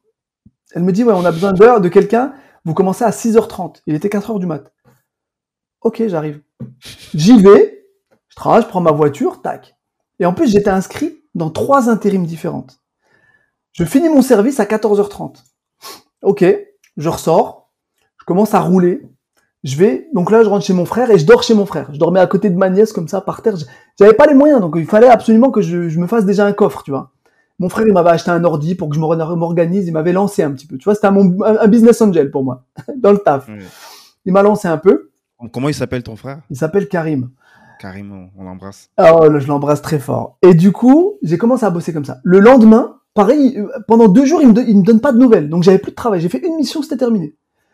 Il me rappelle, pareil, à 19h. Je dis, ok, je réponds. Oh, on a besoin de quelqu'un et tout. Euh, Ok. En fait, il m'avait pris un peu en bouche-trou. À chaque fois qu'il y a quelqu'un qui a, annoncé qu'il était malade, absent et tout, ils se sont dit, bon, vas-y, on va prendre, euh, dans le vivier qu'attend. Et hop, il m'appelle à 19h, on a besoin de quelqu'un à 20h30 euh, sur Montreux et tout. Putain, j'avais 1h45 de route. Je leur dis, ouais, 20h30, je sais pas, je serai à l'heure. C'est pas grave, si vous avez un quart d'heure de retard, l'infirmier vous attend, il vous donnera le relais pour la soirée. Ok. Je faisais ma nuit, et c'est là que ça a commencé. Je commence à rouler, c'est en sortant de chez Montreux, de Montreux, tu vois. Je roule pour rentrer chez mon frère. J'avais 1h45 de route. J'avais fait une heure de route. Et là, mon téléphone sonne. Allô, il était 6h30 du matin. J'avais fini mon service de nuit. Oh, on a besoin de quelqu'un à 14h. euh, Mais c'était une autre intérim qui m'appelait. Wow. Ça veut dire, je venais de finir 6h30 et quelqu'un me dit, on a besoin de quelqu'un à 14h. C'est vers, c'est à Lausanne. Et moi, j'étais juste à côté. Montreux-Lausanne, il y avait euh, 45 minutes, mais j'avais dépassé un peu. Il me dit, on en a besoin à 14h. Il était 7h du mat. J'allais pas rentrer jusqu'à chez mon frère pour revenir. Je dis, ok, comptez sur moi, il y a pas de problème. Je me gare sur une aire d'autoroute. Je dors. L'américaine. je, de ma vie, je dors sur la voiture. Tu parles à mon frère, il va dire, ah ben, il dormait dans sa voiture tout le temps. Je dors, je me réveille, mon réveil sonne à midi, je vais, je vais à Lausanne, c'était au CHUV, tu vois, à l'hôpital cantonal. J'y vais, je vais dans les vestiaires, je me douche, tac, je me prépare, je reviens pour faire ma journée. J'enchaîne. Donc dans une journée, j'avais eu très peu de repos, puis je refais une journée. Mais je te jure, quand je te dis, Guy, que ça a été comme ça, j'ai fait des heures de malade. Mais du coup, j'ai pu beaucoup, beaucoup travailler, je me suis fait une base d'argent. Mhm. Tu vois, j'ai réussi à mettre quas- quasiment 30 000 euros de côté en deux mois de travail. Wow. Mais par contre, En je ne sortais mois? pas. En deux mois, je Wow. ne sortais pas. Je, Oh, je- pas d'amis. mes amis, je leur parlais au téléphone, c'est tout. J'allais pas à l'hôtel. Euh, je, je- je ne faisais rien d'autre que travailler. Pendant deux mois, deux mois et demi. Je me faisais des gros salaires. Par contre, les impôts, ils raquaient quand même, tu vois, les impôts suisses, ça, ça rigolait pas. Mais par contre, par contre, l'intérim, ils m'ont regardé, ils m'ont dit merci. Et ils m'ont pris comme un élément. Les, les trois intérims où j'étais, ils ont dit, à chaque fois qu'ils avaient besoin de quelqu'un, ils, ils m'appelaient moi. Mais il s'est passé un truc fédérateur à ce moment-là, c'est qu'il y avait les printemps arabes. Tu vois, il y avait beaucoup de problèmes qui se passaient, il y avait l'immigration massive, les gens qui fuyaient la terreur, et ils se sont retrouvés en fait en Suisse. Et en Suisse, euh, le problème qu'il y a eu, c'est que en fait, quand tu es en situation d'irré- d'irrégularité, tu as une, euh, une incarcération préventive. Donc tu te retrouves en prison parce que t'as pas de papier, mais t'as pas fait de crime, tu vois. Parce, parce, parce que, euh, ouais, t'as pas fait des crimes, mais techniquement, je crois que c'est illégal. C'est illégal, exactement. C'est pas la constitution, papier euh, voilà. Ouais. Et tu te retrouves en prison. Mais le problème, ils se sont retrouvés avec un vivier de personnes qui ne parlent ni français ni anglais, ils parlaient que arabe. Et ils avaient plein de, pro- plein de gens qui venaient d'Afrique, qui parlaient l'anglais, mais qui parlaient pas français. et se retrouve avec des problèmes de communication. Et il, il y a l'intérim qui m'appelle, qui me dit, écoute, on a une grosse urgence, il y a l'hôpital de, le, la prison de, de Lausanne qui, qui cherche des éléments des infirmiers qui parlent plusieurs langues. Et moi, dans mon CV, je parlais plusieurs langues. Et elle me Tu dit, parles mais, aussi euh, arabe? hein? Tu parles aussi arabe? Je parle arabe, je parle anglais, je parle espagnol, je parle français. Euh, et, et du coup, euh, je me suis retrouvé euh, face à cette, à cette, à cette demande où elle me dit, bah écoute, va les rencontrer, ils cherchent des CDI. Je me dis, ah ouais, cool, CDI en Suisse, je vais pouvoir être en- un peu tranquille, tu vois. Mhm. Et pouvoir lâcher le rythme parce que tu peux pas tenir le rythme que j'avais longtemps, tu vois. Et là, j'y vais, il me rencontre, il m'explique, on discute, je suis naturel, vraiment naturel. J'avais même mis des fausses lunettes parce que j'avais, je m'étais rendu compte que quand je mettais des fausses lunettes, je sais pas ce qui se passait, mais mes entretiens se passaient tous bien. C'est pour ça que tu me vois sur M6 avec des fausses lunettes. Je n'ai pas de lunettes en vrai, c'est des fausses lunettes. Et je te promets, au bout d'une demi-heure, il me regarde, il se lève, il me serre la main, il me dit bravo. Il me dit on vous prend. Vous commencez demain, logement de fonction. Ah ben, logement de fonction. On va vous former. On va vous former en prise en charge en milieu carcéral et sur des détenus dangereux et sur de la prise en charge en milieu précaire. Pas de ah, J'en demandais pas tant, moi. hein. Moi, tu m'aurais donné une orange de l'eau et un salaire qu'il faut, je t'aurais dit merci, mais bon, ça me va. Ils m'ont formé comme jamais. J'ai été spécialisé dans ma prise en charge. Ça a duré euh, de 2013 à 2000, euh, 2019. Euh, mais en même temps, entre, entre temps, je suis allé travailler en quartier de haute sécurité à Genève et ils m'ont formé. Et en fait, là, j'ai acquis des compétences. Et c'est grâce à eux que j'ai rencontré Fatia. Parce que c'est eux, ils m'ont- on m'a appelé pour parler du travail en milieu carcéral par rapport à ma spécialité. Mhm. Donc voilà, je t'ai un peu raconté euh, mon parcours. infirmier. Donc voilà pourquoi je suis cuisinier infirmier. Mais mon cœur a toujours balancé entre les deux. Moi, j'ai toujours aimé travailler avec les gens et, euh, et, euh, et- et régaler les gens, tu vois. Et ça te manque aujourd'hui? C'est vrai que ça fait pas longtemps que tu as arrêté, vu que tu as, été. euh, pendant euh, la période euh, de Covid, tu as dû retourner pour. euh, J'ai jamais arrêté infirmier. Pendant pas Pépi, je n'ai jamais arrêté, moi. Je travaillais de nuit en tant qu'infirmier. Le matin, à 7 heures du mat, je sortais, je prenais ma voiture, j'allais livrer les magasins. J'allais prospecter commercialement. L'après-midi, je rejoignais Fatia dans l'usine. On produisait les biscuits, on les mettait en sachet. Je dormais deux heures. Et le soir, je retournais travailler en tant qu'infirmier. Ça a duré, euh, ça a duré quasiment tout le temps, tout le temps de pas Pépi. hein. Ah ouais. Tu continues toujours de. Non, là, ça y est, j'ai arrêté. C'était le marathon. Et Ah non, non, puis, tous ceux qui me connaissent et tous ceux qui ont travaillé chez Papépi avec nous, ils le savent. Ils le savent que ce qui, ce qui s'est passé. Waouh. Et, euh, et c'est ça qui a montré à mes investisseurs qu'on était déterminés. Bah, j'imagine. Moi, pour euh, comme la plupart des gens, pas pépile, moi j'ai entendu parler euh, en regardant euh, en replay parce que je regarde pas la télé, en regardant en replay sur les réseaux sociaux euh, euh, qui va être mon associé. euh, j'ai découvert euh, un truc c'est déjà la présentation qui était ouf. On va mettre les liens en, en description pour ceux qui n'ont pas eu l'occasion de, de- de le voir. C'était vraiment ouf, très bien mis en scène. Euh, T'arrives là avec euh, ta, ta- ta casquette de pilote d'avion et, et le Tu sais qu'on a pitch. eu deux jours, hein, on a eu deux jours pour préparer ça. hein. Ah ouais.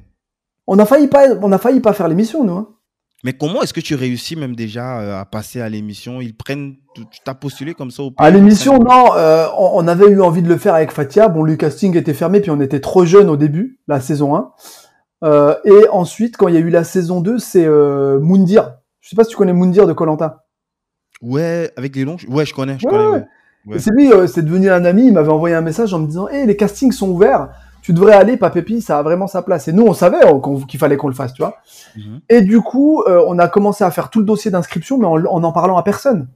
mhm. Et en fait, on a commencé à faire les inscriptions, on était en janvier 2000, euh, c'était en 2000, euh, janvier 2021. Mhm. Non, non, pardon. On est en 2022. Si, c'était en janvier 2021. Et moi, j'avais déjà rencontré Anthony Bourbon avant, en m'étant fait passer pour Chronopost. T'avais déjà entendu Ah l'histoire. ouais. Là, tu vas, tu vas nous raconter ça. euh, Mais- tu- Anthony me, mais Anthony me connaissait. Parce que bon, je passe sur BFM, je devais faire une levée de fonds parce qu'on allait crever après le Covid. Et euh, il y a une journaliste qui me dit, ouais, il faut que tu rencontres Anthony Bourbon. Moi, je le connaissais pas. J'ai réussi à lui extirper son numéro de téléphone. Et là, j'appelle Anthony, et puis Anthony euh, me dit tout de suite, est-ce que t'es Chronopost? Je t'avoue, moi, je lui ai dit oui. Parce que il fallait que j'aille le rencontrer, quoi. Et je lui ai dit, ouais, c'est Chronopost. Et là, du coup. Tu pas eu le temps de, de faire ton pitch, quoi. C'est Ah lui non, qui. Il m'a juste dit, c'est Chronopost. En répondant. Parce que je lui avais envoyé un SMS, il répondait pas. Après, je l'appelle. Il me dit, c'est Chronopost? Je dis, oui, oui, oui, c'est Chronopost. Je suis désolé, j'ai un colis. Dessus, j'ai le numéro de téléphone, mais j'ai pas votre adresse. Et à ce moment-là, il me dit, ouais, je suis là. Et après, à ce moment-là, je savais que je vivais un truc de fou. J'ai pris mon téléphone et j'ai commencé à filmer et à raconter et à filmer en caméra cachée en allant jusqu'à chez, chez Anthony. Et Anthony, tu le vois, je lui mets le colis, il y a quelqu'un qui essaie de me le prendre, je lui dis non, c'est pour Anthony. Anthony vient, il me dit mais j'ai pas commandé ça. Et après, l'histoire fait que C'était quoi déjà le colis en- bah, le colis c'était des papépis, je lui ai ramené des produits. et, euh, et en fait, le délire c'est que lui il me dit j'ai pas commandé ça, puis après on a discuté ensemble pendant 15 minutes et, et je lui ai dit que je faisais une levée de fonds, que j'avais besoin de 300 000, mais je savais pas comment ça se passait. Il m'a dit te fais pas de soucis et il m'a dit il m'a fait un chèque de 300 000 euros euh, en 15 minutes et après je suis euh, je suis reparti et, et après il m'a aidé à accélérer et tout. Mais si tu veux, Anthony c'était un ami à ce moment-là, c'était quelqu'un qui faisait partie de Papépi. Mais quand je, Je me suis inscrit à Kivet mon associé, que 300 000 euros en 15 minutes. c'est vrai que c'est ouf. Mais euh, à ce moment-là, je ne connaissais pas. Euh, je, je n'avais quand je me suis inscrit à qui veut être mon associé avec Fatia, Mhm. on n'a dit à personne de la levée de fonds qu'on le faisait. Et en fait, on s'est inscrit, mais on pensait pas qu'on allait être pris nous. Et là, d'un coup, tout commence à s'emballer, ils nous prennent et tout. Et en fait, ils nous appellent, ils nous disent écoutez, dans 10 jours, vous allez venir enregistrer votre épisode. Nous, on dit euh, euh, pas de problème, il n'y a pas de souci, on va venir. Et le lendemain, t'as Anthony qui m'appelle et qui me dit Abed, vous vous êtes inscrit à qui veut être mon associé? J'ai dit ouais ouais et tout, euh, trop cool. Comment tu sais? Il me dit Abed, je suis jury euh, de, de la saison 2. Moi je lui dis débat, on va trop rigoler, on va être ensemble à la télé et tout. Il me dit non Abed, c'est pas rigolo. Il me dit j'ai les avocats qui sont dans mon bureau, je dois signer un document, un contrat de, qui, qui, qui pour pas qu'il y ait de conflit d'intérêts. Comme quoi, je ne connais personne de la, de la saison, tu vois. Je lui dis, bah merde, comment on fait? Il me dit, ouais. Il me dit, appelle la production et dis-leur, explique-leur ce qui se passe. J'appelle la production, je leur explique, et là, il se passe un truc. Ils nous disent, oh non, non, non. Nous, on veut pas qu'il y ait de vagues. Ok? Si vous vous connaissez déjà, on veut pas qu'il y ait de problématiques. Et là, ils nous blacklistent. Shit. Et là, on ne devait pas faire l'émission. Et là, à ce moment-là, l'entrepreneuriat, c'est vraiment des graines que tu vas planter et du réseau que tu vas te créer, qui va te sortir de certaines situations. Je connaissais Moundir. J'appelle Moundir, je lui dis, Moundir, regarde ce qui se passe. Et je sais que Moundir connaît Arthur, le, le producteur de l'émission. Et Arthur connaissait nos produits parce que Moundir lui avait envoyé déjà pour lui dire, regarde, ces jeunes sont intéressants. Je dis à Moundir, Moundir, il me dit non, impossible, incroyable. Il parle avec Arthur. Il dit à Arthur, écoute, tu les connais, tu connais leur histoire, tu peux pas. Mhm. Arthur dit non, attends, c'est un bon profil, on va voir si on peut pas trouver une solution. Il appelle la production, il leur dit bon, est-ce que vous pouvez pas trouver une solution par rapport à ça? Vous pouvez pas être catégorique. La production dit attends, ok, ils réfléchissent un peu et ils se disent ok, on va enlever Anthony et on va mettre quelqu'un d'autre à la place d'Anthony pour le jury. C'est pour ça que dans notre épisode, tu ne vois pas Anthony. Ils ont mis qui à la place? Ah, me demande pas les noms, je me rappelle pas. Je me rappelle que des noms des gens qui m'ont marqué. des gens qui ont investi, ça va être super sympa. pour- Me mets pas dans la merde, tu peux couper ça, s'il te plaît, dans le montage. Euh, et du coup, euh, à ce moment-là, tout, tout ce que je te raconte, ça se passe pas en une journée. Ça se passe en une semaine. Et après, la production dit, OK, il nous rappelle, OK, pas de souci, vous pouvez venir au tournage. Mais nous, il nous avait dit 10 jours au début. Et en fait, pendant les 7 jours, on, on était en train de batailler pour passer dans le programme. Ouais. Et au bout des 7 jours, il restait plus que 3 jours pour préparer le plateau, pour préparer le pitch, pour préparer tout ce que tu veux. En fait, nous, on a des gosses. Moi, je prends les enfants, on va chez ma mère, hop, on balance les gosses, on s'arrête même pas, on n'arrête même pas la voiture. hein. Je dis, maman, prends les gosses, et tout. Et puis, on se casse à Paris. Et en fait, on avait deux jours et demi pour préparer un pitch, pour dire combien on allait lever, pour trouver la scénographie, tous les meubles que tu vois derrière, les produits, le costume, comment on allait convaincre les investisseurs. On l'avait pas tout ça. Enregistrer le pré-roll puisqu'il y avait un, il y avait un... Oui, il y avait un petit message que moi je disais, oui, bienvenue à bord du papépi, machin. Ouais. Et ça, c'est moi qui devais, qui, c'est moi qui ai fait la voix et qui leur a envoyé le soir même avant le. C'était incroyable. Et là, toutes les idées viennent. Avec Fatia, on passe, on est resté en autarcie, on n'a parlé à personne, à personne. Mhm. On est resté tous les deux, on s'est dit, mais c'est la chance de notre vie. Qu'est-ce qu'on en fait? Et là, on a commencé à avoir une créativité, à parler, à pitcher l'un et l'autre, à se filmer. On posait un téléphone comme ça, et on se filmait, et on filmait notre pitch, on, vit là, et on, et on a analysé nos gestes, nos bafouilles. On s'est dit, mais attends, le pitch, il doit tenir trois minutes, là, on a quatre minutes, on a enlevé ce qui servait pas. Et là, on a fait un élévateur pitch à deux, Mhm. dans une chambre d'hôtel, comme ça. Et en plus, tu nous, c'est ceux qui nous connaissaient pas, on marchait dans Paris, on allait à la Tour Eiffel, on marchait, et on se pitchait en marchant dans la rue parce qu'on s'est dit, on peut pas faire que dans la chambre d'hôtel. On va aller devant là où il y a des gens. On est allé au Champ de Mars, on est allé à la Tour Eiffel, il y avait du monde. Et en fait, on le pitchait avec des gens qui étaient autour. Ça nous déstabilisait un peu, mais ça nous montrait un petit peu ce qui allait se passer, tu vois. Ouais. Et là, le soir, le, le soir même, on sentait qu'on était prêt.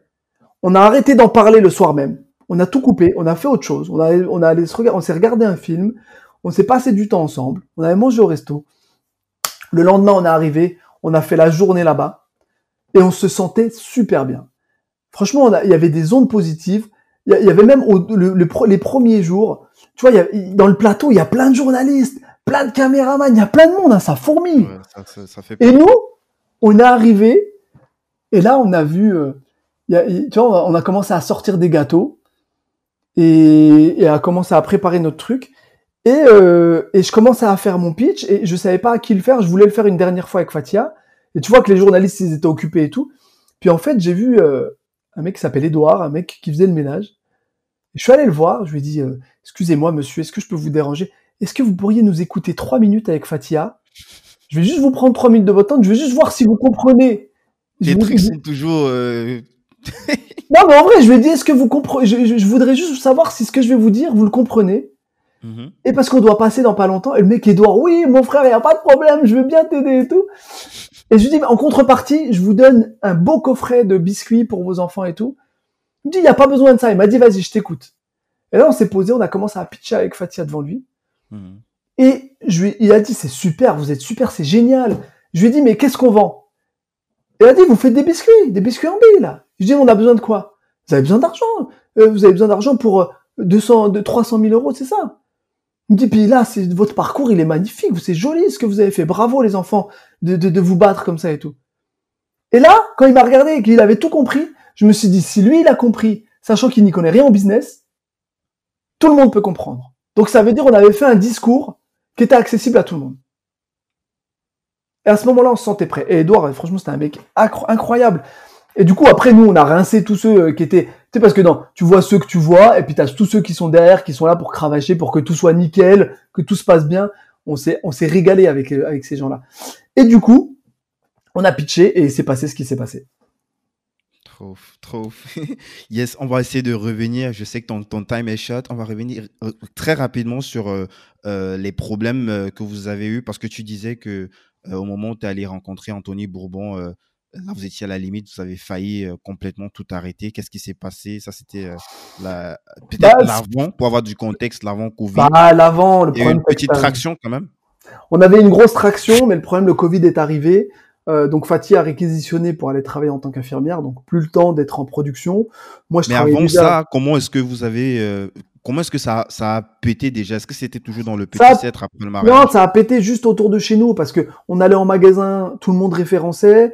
On a été élu innovation chez Franprix, euh, donc on a eu une traction énorme dès le début. Chez Franprix. Mais comment est-ce que pour rien comme est-ce que tu avais une connexion avec Bah euh, non, Franprix, c'est LinkedIn. Je suis allé sur LinkedIn, j'ai- regardé, euh, euh, je suis allé chez Franprix et puis chez Franprix, quand tu regardes sur LinkedIn, il y a écrit personne. Tu cliques sur les personne, gens qui travaillent tu vois, et tu vois personne et tu vois leur grade. le titre Tu vois, il y avait responsable innovation, responsable machin. Et je suis tombé sur Romy Tayeb où il y avait écrit responsable innovation. Je me dis, bon, ok, responsable innovation. Je fais, tu sais, t'as un mois gratuit de LinkedIn. ouais c'est pris un mois obligatoire ouais Voilà, tu vois. J'ai pris les un mois gratuit, ça veut dire que tu peux envoyer un message direct. T'es pas obligé d'attendre le qu'elle se connecte. Ouais.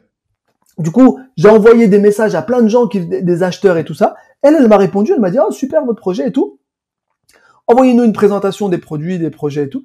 Et elle m'a dit, bah écoute, on, on est, elle, elle m'appelle, elle me dit, écoute, tu vas passer, euh, c'était une de ses responsables qui m'appelle, qui me dit, écoute, demain vous passez en commission innovation, c'est soit vous êtes élu innovation à l'unanimité et on vous, on vous installe en national, soit vous êtes élu innovation de façon mitigée et on fait un essai dans 50 magasins.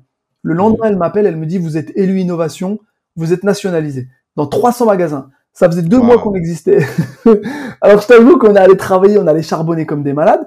Et c'est surtout que dès le début, on a partagé tout ce que je te raconte. Moi, c'est filmé. Mhm. Tu vois, et on l'a partagé sur les réseaux sociaux. Tu vois, au début, on partage quand on faisait des, on faisait nos travaux. Tu vois, moi, je partageais aux gens euh, comment on a posé la faïence, le carrelage, comment on a créé notre première usine, pourquoi on a vendu notre maison parce que personne ne croyait en nous pour créer la première usine. Tu vois, on le racontait tout ça.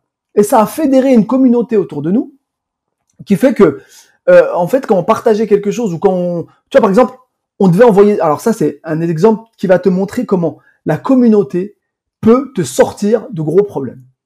On devait envoyer 12 euh, palettes en, dans les dom-toms. OK? Parce qu'on avait trouvé un distributeur là-bas. Tout était prêt. Conditionné, tac. C'était, on devait envoyer le camion. Le jour où on doit envoyer le camion, Emmanuel Macron, le président, annonce qu'il y a un blocus, qu'ils arrêtaient les transits. Tu sais, c'était pendant le confinement. Ouais. Ils arrêtaient les échanges avec les dom-toms. Tu pouvais plus envoyer de produits. Il y a eu un moment où ils avaient fait barrage. Je sais pas si tu en avais entendu parler. Mhm. Mais il n'y avait plus de transit qui se passait euh, au niveau maritime, ni à rien, ni rien. Et du coup, on se retrouve avec 12 palettes bloquées et le distributeur qui nous dit, oh là là, mais en plus, c'est la merde ici. Euh, euh, je sais même pas si je vais réussir à les vendre. On se retrouve bloqué avec 12 palettes et on ne sait pas quand est-ce qu'on va pouvoir les, les envoyer. Et nous, nos produits, il y a des dates de péremption dessus. Donc, 12 palettes en termes de trésorerie, mon pote, je peux te dire que pour une startup comme nous, ça peut nous flinguer, tu vois. Et on savait pas à qui les vendre.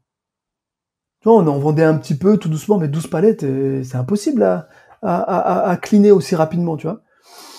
Et là, je prends mon portable et j'en parle. Avec, je fais une story et j'en parle. Je dis, écoutez, on a un problème. Voilà. On avait, je crois, on avait un peu plus de 10 000 personnes qui nous suivaient. Voilà ce qui vient de se passer. On est bloqué, puis on montre les palettes. On montre l'usine aux gens, on dit voilà ce qui se passe. On est bloqué, est-ce que vous pouvez nous aider? On met un code promo, nana. Est-ce que vous pouvez nous aider, s'il vous plaît, à en parler autour de vous, que les gens, on a un site internet, euh, allez-y. Et là, les 12 palettes partent en même pas un mois. Vraiment, hein, on décommande, des commandes qui tapent, un qui parle à l'autre. La communauté Instagram a vidé tout notre, euh, stock en un mois. On, on s'est retrouvé avec zéro perte. Et en plus, on a mieux margé parce qu'on était sur de la vente en ligne. Mhm. Donc après, nous, euh, on a, on a. Il n'y avait pas un distributeur qui prend quand même un petit cut, ça veut dire vous avez margé euh, à 100%. Il n'y avait personne, on a margé. Après, on a offert les frais de port et tout parce que, et on leur offrait des cadeaux dedans parce que nous, c'était inconcevable. Le nombre de commandes, on, sortait quasiment 300 euh, commandes jour, là où on en faisait 10 avant.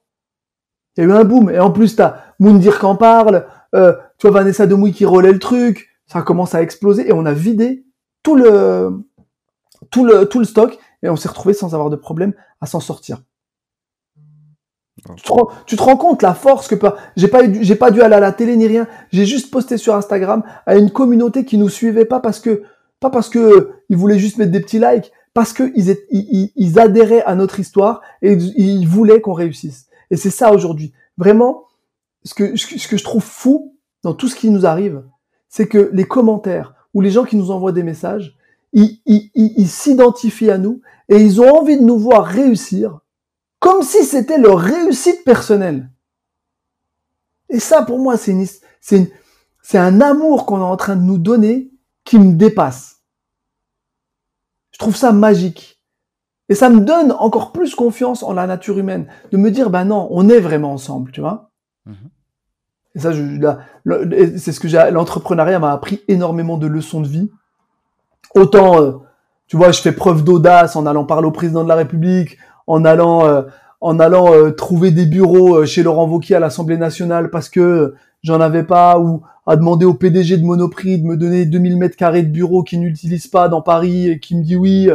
Tu vois, je fais preuve. Le Moi, président de la République, finalement, euh, t'as- pour ceux qui n'ont pas vu la vidéo, on va mettre en commentaire. Tu as pu avoir le rendez-vous. où, euh, c'est prévu. il a quand même donné une- sa parole d'honneur. Il a dit euh, Ah. là, tu l'as mis en situation où. euh, bah, Non, je t'avoue qu'il y a quelqu'un qui est venu me voir qui m'a dit, mais ah, oh, depuis quand on demande au président si euh, s'il a une parole, quoi? Si c'est quelqu'un de parole. Je dis, bah, je sais pas, c'est venu comme ça. Je lui ai demandé, vous êtes un homme de parole euh, pour, pour euh, me dire, ok, est-ce que c'est du vent que tu es en train de me vendre ou si c'est vrai, quoi? Ouais. C'est pas du vent. Parce que direct après, son cabinet m'a appelé en me disant, écoutez, ça va être, ça va être d'ici septembre. D'ici fin septembre. Donc là, nous, on est en train de préparer le rendez-vous. Normalement, fin septembre, on, on- on rencontre le président de la République en tête à tête pour pouvoir lui, pro- lui parler de, de- des- des problèmes qu'on a pu relever et essayer de faire avancer l'entrepreneuriat en France. C'est- On va mettre les liens en, en commentaire euh, pour, euh, pour, euh, pour donner plus de contexte. J'ai encore plein de questions, mais bon, malheureusement, le temps euh, nous fait défaut. Quand même non, c'est quelques- pas un podcast là, c'est une série que tu vas sortir. Ouais, j'ai quand même quelques, quelques petites questions que je, je pose souvent euh, euh, à, à mes invités à chaque fois. Donc, déjà, la première question que je vais te poser, c'est de savoir quelles sont les parties les plus difficiles de ton job ou de ta vie? Alors, tu me parles de quel job là On parle de, Tu veux parler de Ouais, l'entrepreneuriat ton, ou tu parles ouais, en ton général? business, euh, je par- ouais, ça- plus de ton job, mais bon, tu peux aussi parler de, de, de- de Non, du job, du job actuellement, euh, ce qui est compliqué vraiment, pas que pour moi, mais pour ceux qui travaillent avec nous, c'est qu'avec Fatia, on a créé ça à deux, on a donné un ADN à cette entreprise qui ne répond pas à tous les codes euh, conventionnels d'une société. Ok? Donc là, tu vois, on est en train d'embaucher des créatifs, d'embaucher des designers, d'embaucher des, gens en marketing.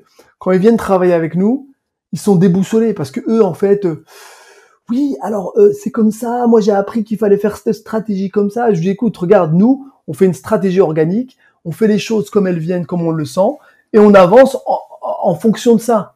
Et c'est très compliqué pour les gens de travailler avec nous, de venir euh, dans l'ADN de Papépi, sachant que ça ne ressemble pas à tout ce qu'ils ont fait dans leur euh, dans leur cursus dans leur cursus scolaire en fait. Ils doivent utiliser ce qu'ils ont appris à l'école pour venir sublimer quelque chose qui est né de nulle part. Et ça, on le voit même avec euh, ton LinkedIn, on en parlait en off. C'est euh, c'est assez difficile de déléguer en fait ce, ce truc-là qui est tellement euh, personnalisé, qui est tellement toi.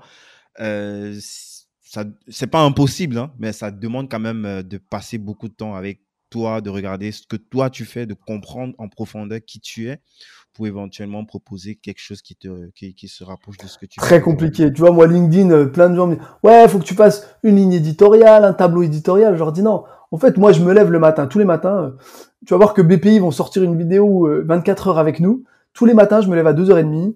Je fais mon mailing. Je me pose. Je me demande euh, de quoi j'ai envie de parler aujourd'hui. Je choisis un sujet que j'ai envie de partager sur LinkedIn. J'écris le post. Bon, après, je t'avoue, j'ai énormément de vidéos. J'ai ouais. énormément de inspiré contenu. par euh, ouais, les, les- Ah, j'ai énormément de t'as. contenu. Et en fait, je, je- j'ai appris à faire du montage vidéo avec mon téléphone. Donc, je fais un montage vidéo que je bricole. Je me dis, voilà ce que j'ai envie de, de partager. Je le poste tous les, tous les, moi, je poste toujours le mardi et le jeudi à 7 heures du matin. Euh, et, et du coup, je le poste à 7 heures du matin. Je le poste toujours à 7 heures du matin, 7 heures du matin, 7 heures 2 exactement. Soit c'est 7 heures 2, soit c'est euh, un tout petit peu avant quand je suis dans le train. Mais c'est au moment où mon train il arrive sur Paris, je poste. Parce qu'avant j'ai pas de connexion et ça galère. Mhm. Donc dès que j'arrive à Paris, j'ai de la 5G, bim, j'envoie et c'est terminé. Après le poste est parti. 2 heures du matin, tu dors à quelle heure? Tu dors combien de temps? Je, je- je dors à peu près 2 heures par nuit, euh, 2 heures, 2 heures et demie. Ah ouais. Et quoi- tu dors, euh, tu fais quoi? Des- Du sommeil polyphasique Tu dors un petit peu en journée? Écoute, il y a eu un temps où je dormais euh, des, je faisais des siestes de 15 minutes, j'en faisais 5-6 par jour, mais je dormais pas sinon. J'avais trop de travail. Euh, là, ces derniers temps, euh, j'arrive à me rééquilibrer avec 2 heures et demie de sommeil, mais en fait, je n'ai même pas de réveil, c'est biologiquement que je me réveille. Tu demandes à ma femme, elle va dire, moi, je sais pas comment il fait, moi, à chaque fois, je lui dis, si tu me réveilles, je te tue. et du coup, tu vois, j'y vais en mode scrut, tu vois. Et je m'en vais, je vais au bureau. C'est pour ça que j'ai un bureau à la maison, là, tu vois, on est à la maison. J'ai un bureau à la maison, euh, et je, je, je, pour pas réveiller les enfants, je, je viens juste là, et puis je travaille ici, euh, jusqu'à à peu près 4h30, 4h30, Fatia, elle me rejoint. Elle se réveille tous les jours à 4h30. À 4h30, elle fait son, entre 3h30 et 4h30, elle se réveille, elle fait son mailing aussi. Euh, on organise la journée parce qu'après, on se voit pas beaucoup dans la journée, on a des, tâches différentes, tu vois. Et on passe notre temps ensemble là, on organise vraiment tout le travail. Et après, on se, on se dispatche. Moi, je prends un train pour aller à Paris. Elle, elle prend un train euh, souvent pour aller à l'usine, euh, qui est aussi entre Paris et ici. Et elle gère son organisation. Puis après, on se rejoint le soir avec les enfants ici. Wow. On pourra se refaire un autre épisode juste pour comprendre euh, comment est-ce que euh, le, business il est géré, euh, cette organisation, le fait de prendre des trains comme ça pour euh, piloter dans diverses villes et se retrouver le soir à la maison. Euh, comment est-ce que tu progresses? En termes de business ou en termes personnels, professionnels? Bah, Globalement, ça, je pense que ça impacte forcément aussi le privé. Bah écoute, pro- progresser, euh, c'est ce que je dis souvent à mes équipes. Je leur dis, tu vois, moi je savais pas utiliser Illustrator, Photoshop et tout ça. Euh, Aujourd'hui, ça qui, rend fou mes équipes, c'est que, par exemple, quand ils me disent, ouais, mais il va me falloir du temps pour faire cette image, je dis, tu te moques de moi, je le faisais moi. Je sais le temps qu'il te faut. Et ça, c'est parce que j'ai appris, je j'ai pas fait de cours. Hein. Tu sais, aujourd'hui, on a Internet. Tu as des tutos. Moi, j'ai suivi des tutos pour euh, utiliser Illustrator, Photoshop, InDesign, euh, pour utiliser des logiciels de montage. Il y a tout maintenant sur Internet. T'es plus obligé d'aller à l'école. L'école, c'est bien si tu as besoin d'une structure. Par contre, si t'es débrouillard, eh ben là, tu peux aller apprendre sur Internet ton job. Et tu l'apprendras même mieux. Et après, faut, il y a, rien de plus, y a rien de mieux que la pratique. Et du coup, bah, aujourd'hui, mes équipes, quand ils font quelque chose, je leur dis, bah non. Là, je sais que tu as besoin d'une demi-heure ou 45 minutes. Parce que moi, je le faisais en une heure alors que j'ai pas tes connaissances. Et ça, c'est un- une personne qui m'avait dit, la confiance n'exclut pas le contrôle. Et pour mieux gérer tes équipes, il faut que toutes les tâches que tu vas déléguer, il faut que tu saches les faire. Et comme Fatia et moi au début, on a tout fait, du biscuit jusqu'à l'administration, on sait, dans cette entreprise, on sait tout faire. Pas super bien, hein. je t'ai pas dit qu'on était des as. On bricole là, on bricole là. Mais, mais on, mais on peut pas te bullshiter en fait. Vu que tu l'as fait, il y a des trucs pas. qui sont, te- tu vois, directement euh, détecter des signaux faibles. Tu peux pas me dire un truc où il faut une journée où je te dirais, bah non, là tu peux pas. Est-ce que tu as des regrets, euh, Abed J'en ai toujours un, mais c'est ma femme qui me le rappelle tout le temps. J'ai perdu 30 000 euros au début de la boîte. Ah ouais 30 000 euros, je nous ai mis en galère.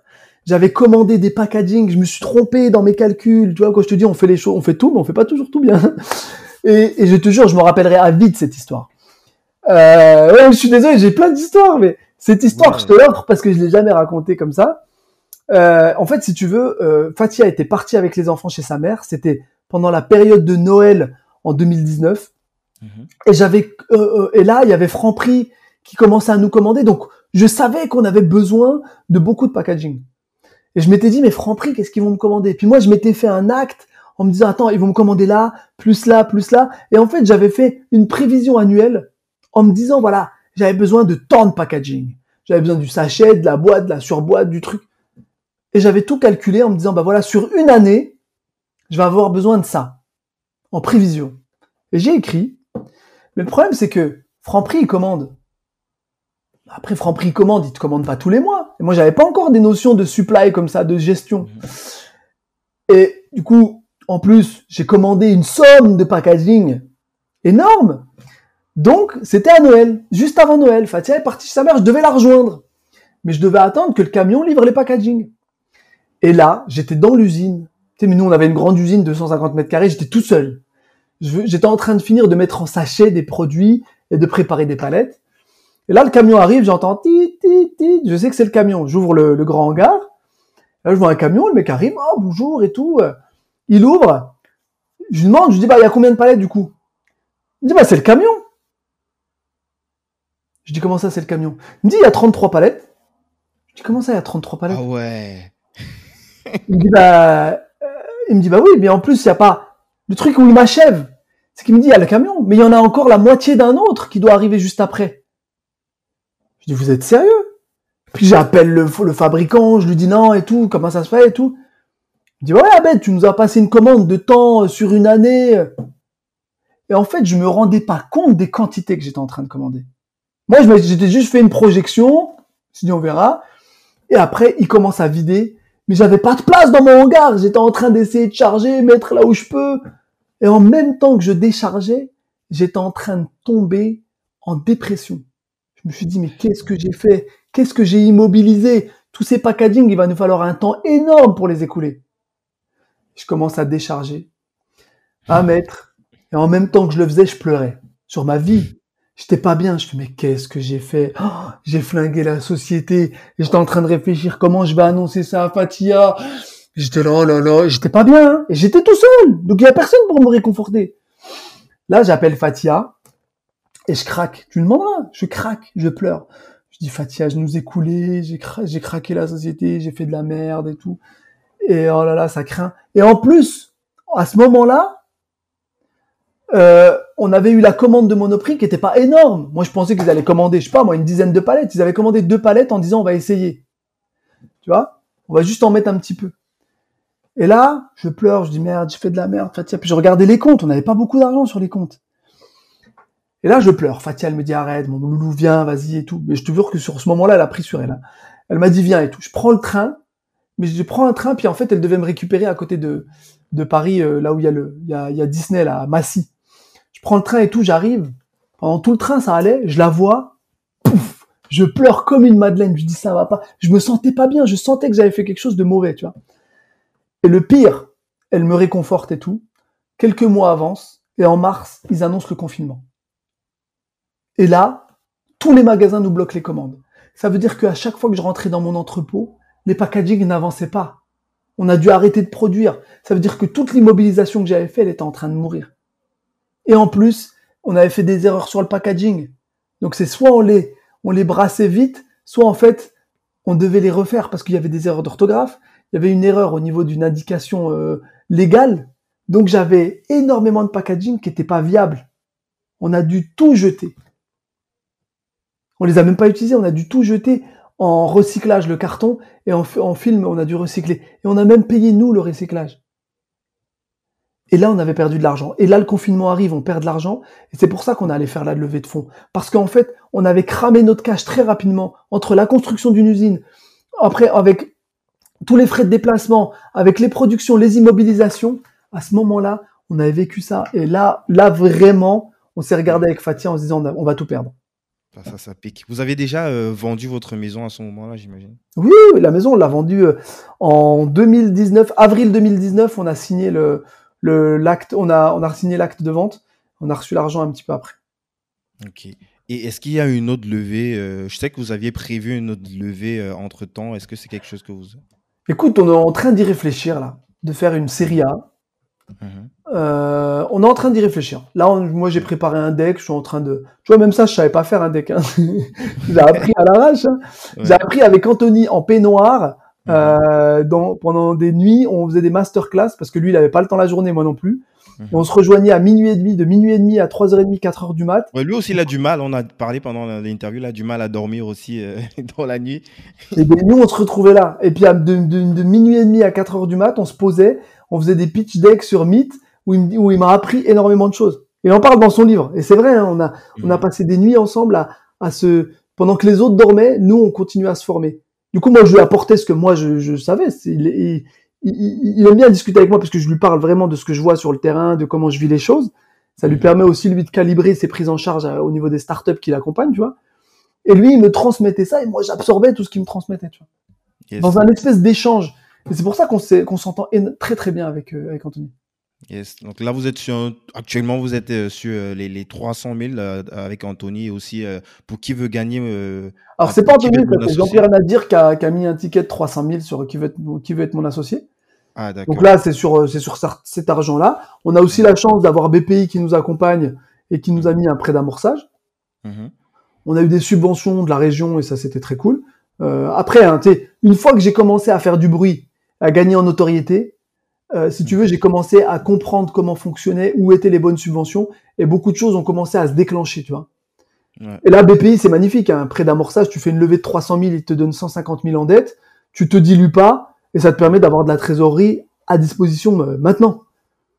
Et là, on a de la chance, euh, on a une chance énorme, là, c'est qu'on a la CCI de Paris avec qui on commence à faire des vrais liens parce que nos, nos bureaux sont à Paris. Ils commencent à mettre un vrai accompagnement en place et nous présenter tout leur, tu sais, ce qui est bien en France, dans les choses comme la CCI, en fait, ils ont des pôles.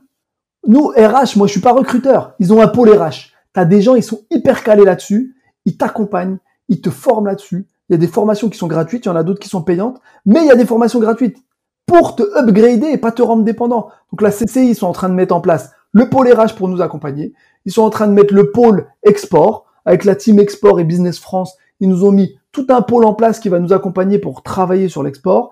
Ils sont en train de mettre euh, le, différents pôles sur l'accompagnement structurel administratif. C'est incroyable. En France, ce qu'on ne doit pas oublier, c'est que les choses sont faites pour que tu réussisses. Par contre, il faut que ailles, tu saches aller les chercher.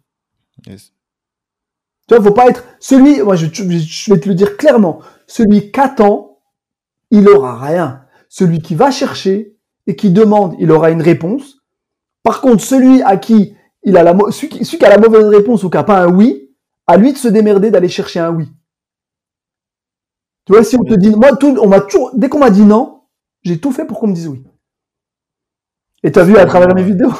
Oui, c'est tellement pertinent ce que tu dis. Je vais prendre un exemple extrême avec quelqu'un euh, qui est passé sur le podcast qui vit au Rwanda, euh, Henri euh, Nyakarondi. Lui, vu que l'écosystème il n'est pas aussi mature qu'en Occident, lui, il est allé jusqu'à aller chercher des personnes pour faire financer son projet qui mettent du, comment on appelle ça, des mécénats qui font des dons en fait. Donc, il a postulé Ici en Allemagne, il a postulé avec euh, Green, euh, je crois que j'ai oublié où c'est Green Info, qui, qui c'est un don, hein, c'est pas, il y a pas, ils sont pas dans le capital, c'est mmh. ils te donnent et tout ce qui les intéresse, c'est que tu fasses ce que tu as dit par rapport à ça, vu que c'est quelque chose qui était green, qui, qui allait dans le sens de l'environnement, ben, c'est, ces gens, ils étaient prêts à mettre du cash. Et lui, il a postulé à plus de 40 structures comme ça pour se faire financer par trois ou quatre structures. Quoi. Donc, c'est pour rebondir sur le fait que ben, tu dois aller chercher toi-même les choses. Si tu t'assieds et tu attends que ça vienne vers toi, c'est dead, quoi. Clairement.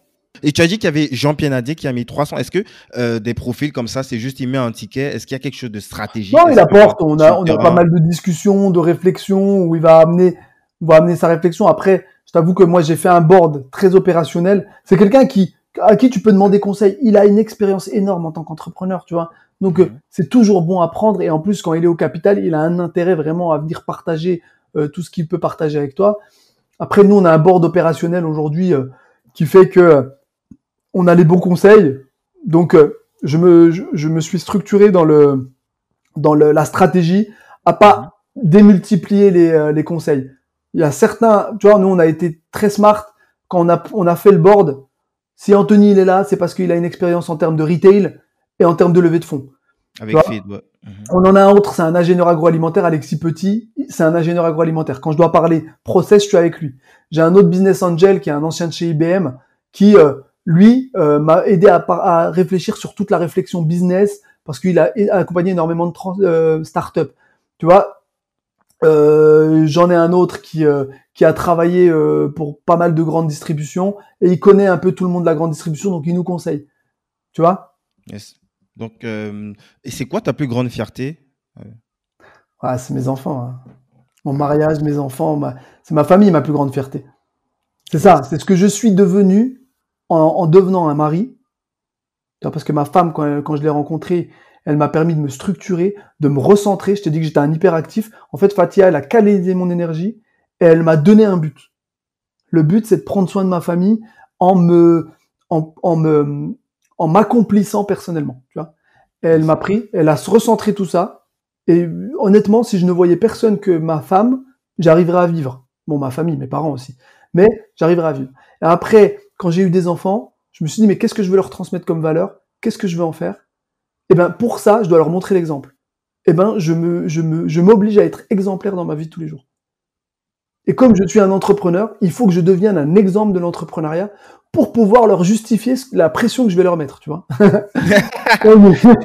Sans que je sois obligé de les savater. Tu vois, parce que là, si je les savate, je vais finir, euh, je vais finir en prison, puis eux au service social. Donc, euh, donc voilà. Tu aurais un bouquin à recommander, je sais pas si euh, tu, tu, tu, lis. Un bouquin à recommander?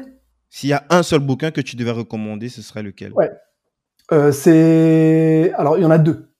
Il y a Simon Sénèque, commencer par le why, mmh. commencer par le pourquoi. Vraiment, ça nous a permis de structurer notre, notre schéma de pensée chez Papépi. Et le deuxième, c'est euh, une règle, pas de règle, le, le, livre de Netflix. La règle, pas de règle, je crois. c'est. Netflix a écrit, un, a écrit, un, bouquin sur le management qui est, que j'ai lu et qui m'a qui m'a fait sauter des choses aux yeux, mhm. euh, qui, est, qui, est, très intéressant. Qu'il faut pas lire, il faut pas lire une fois. Hein. Mhm. Quand tu es chef d'entreprise, faut le lire trois, quatre fois. Il y a tellement de notions de management dedans que, que, que c'est hyper intéressant à lire. Est-ce que tu aurais un dernier mot pour cette génération? Quelque chose d'impérissable? Une bouteille à hey, C'est pas parce que tu viens du bas, que tu connais personne, que tu peux pas y arriver. Grâce au travail et à la résilience, tout est possible. Nice. On te contacte où, euh, Va sur LinkedIn. Ah, avec moi sur LinkedIn, toi, tu as fait toi-même.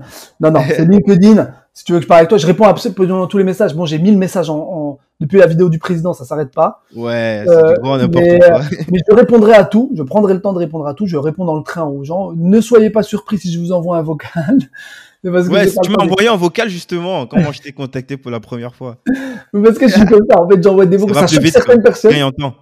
Mais c'est ça la nouvelle génération. Je t'envoie un vocal, moi, et je te réponds et je te remercie. Yes. Ce podcast s'appelle Débrouillard. Euh, alors, pour toi, c'est quoi un débrouillard? Un débrouillard, c'est que tu as un but. Et le but, comme je te l'ai dit tout à l'heure et comme ma mère me l'a appris, tu dois arriver à ce but, mais tous les moyens en œuvre pour y arriver. Ne lâche rien. Respecte juste la loi. Parfait. Je te remercie énormément, euh, Rabet, pour, pour euh, cette entrevue. C'était vraiment. mon frérot, parce que là, tu as un sacré podcast.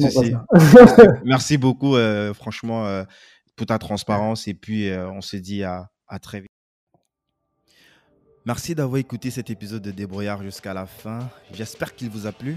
N'hésitez pas à le partager avec votre communauté sur les réseaux sociaux. On adore vous lire. Donc, allez mettre une note 5 étoiles et un gentil commentaire. Ça aide énormément le podcast à être découvert. Je vous rappelle aussi que vous pouvez vous abonner à la newsletter sur débrouillard.io slash mail. Je vous envoie chaque dimanche le nouvel épisode directement dans votre boîte mail avec de vrais bons plans. Pour finir, si vous avez besoin d'un soutien opérationnel approfondi dans le financement, l'administration ou le management de votre structure afin de prendre le leadership sur votre marché. Toute la team euh, d'investir à plusieurs va vous chouchouter comme il se doit. Il suffit pour cela de nous écrire à l'adresse suivante débrouillard@investiraplusieurs.com. Je suis Guy Bertol et à bientôt pour un prochain épisode. Investir à plusieurs.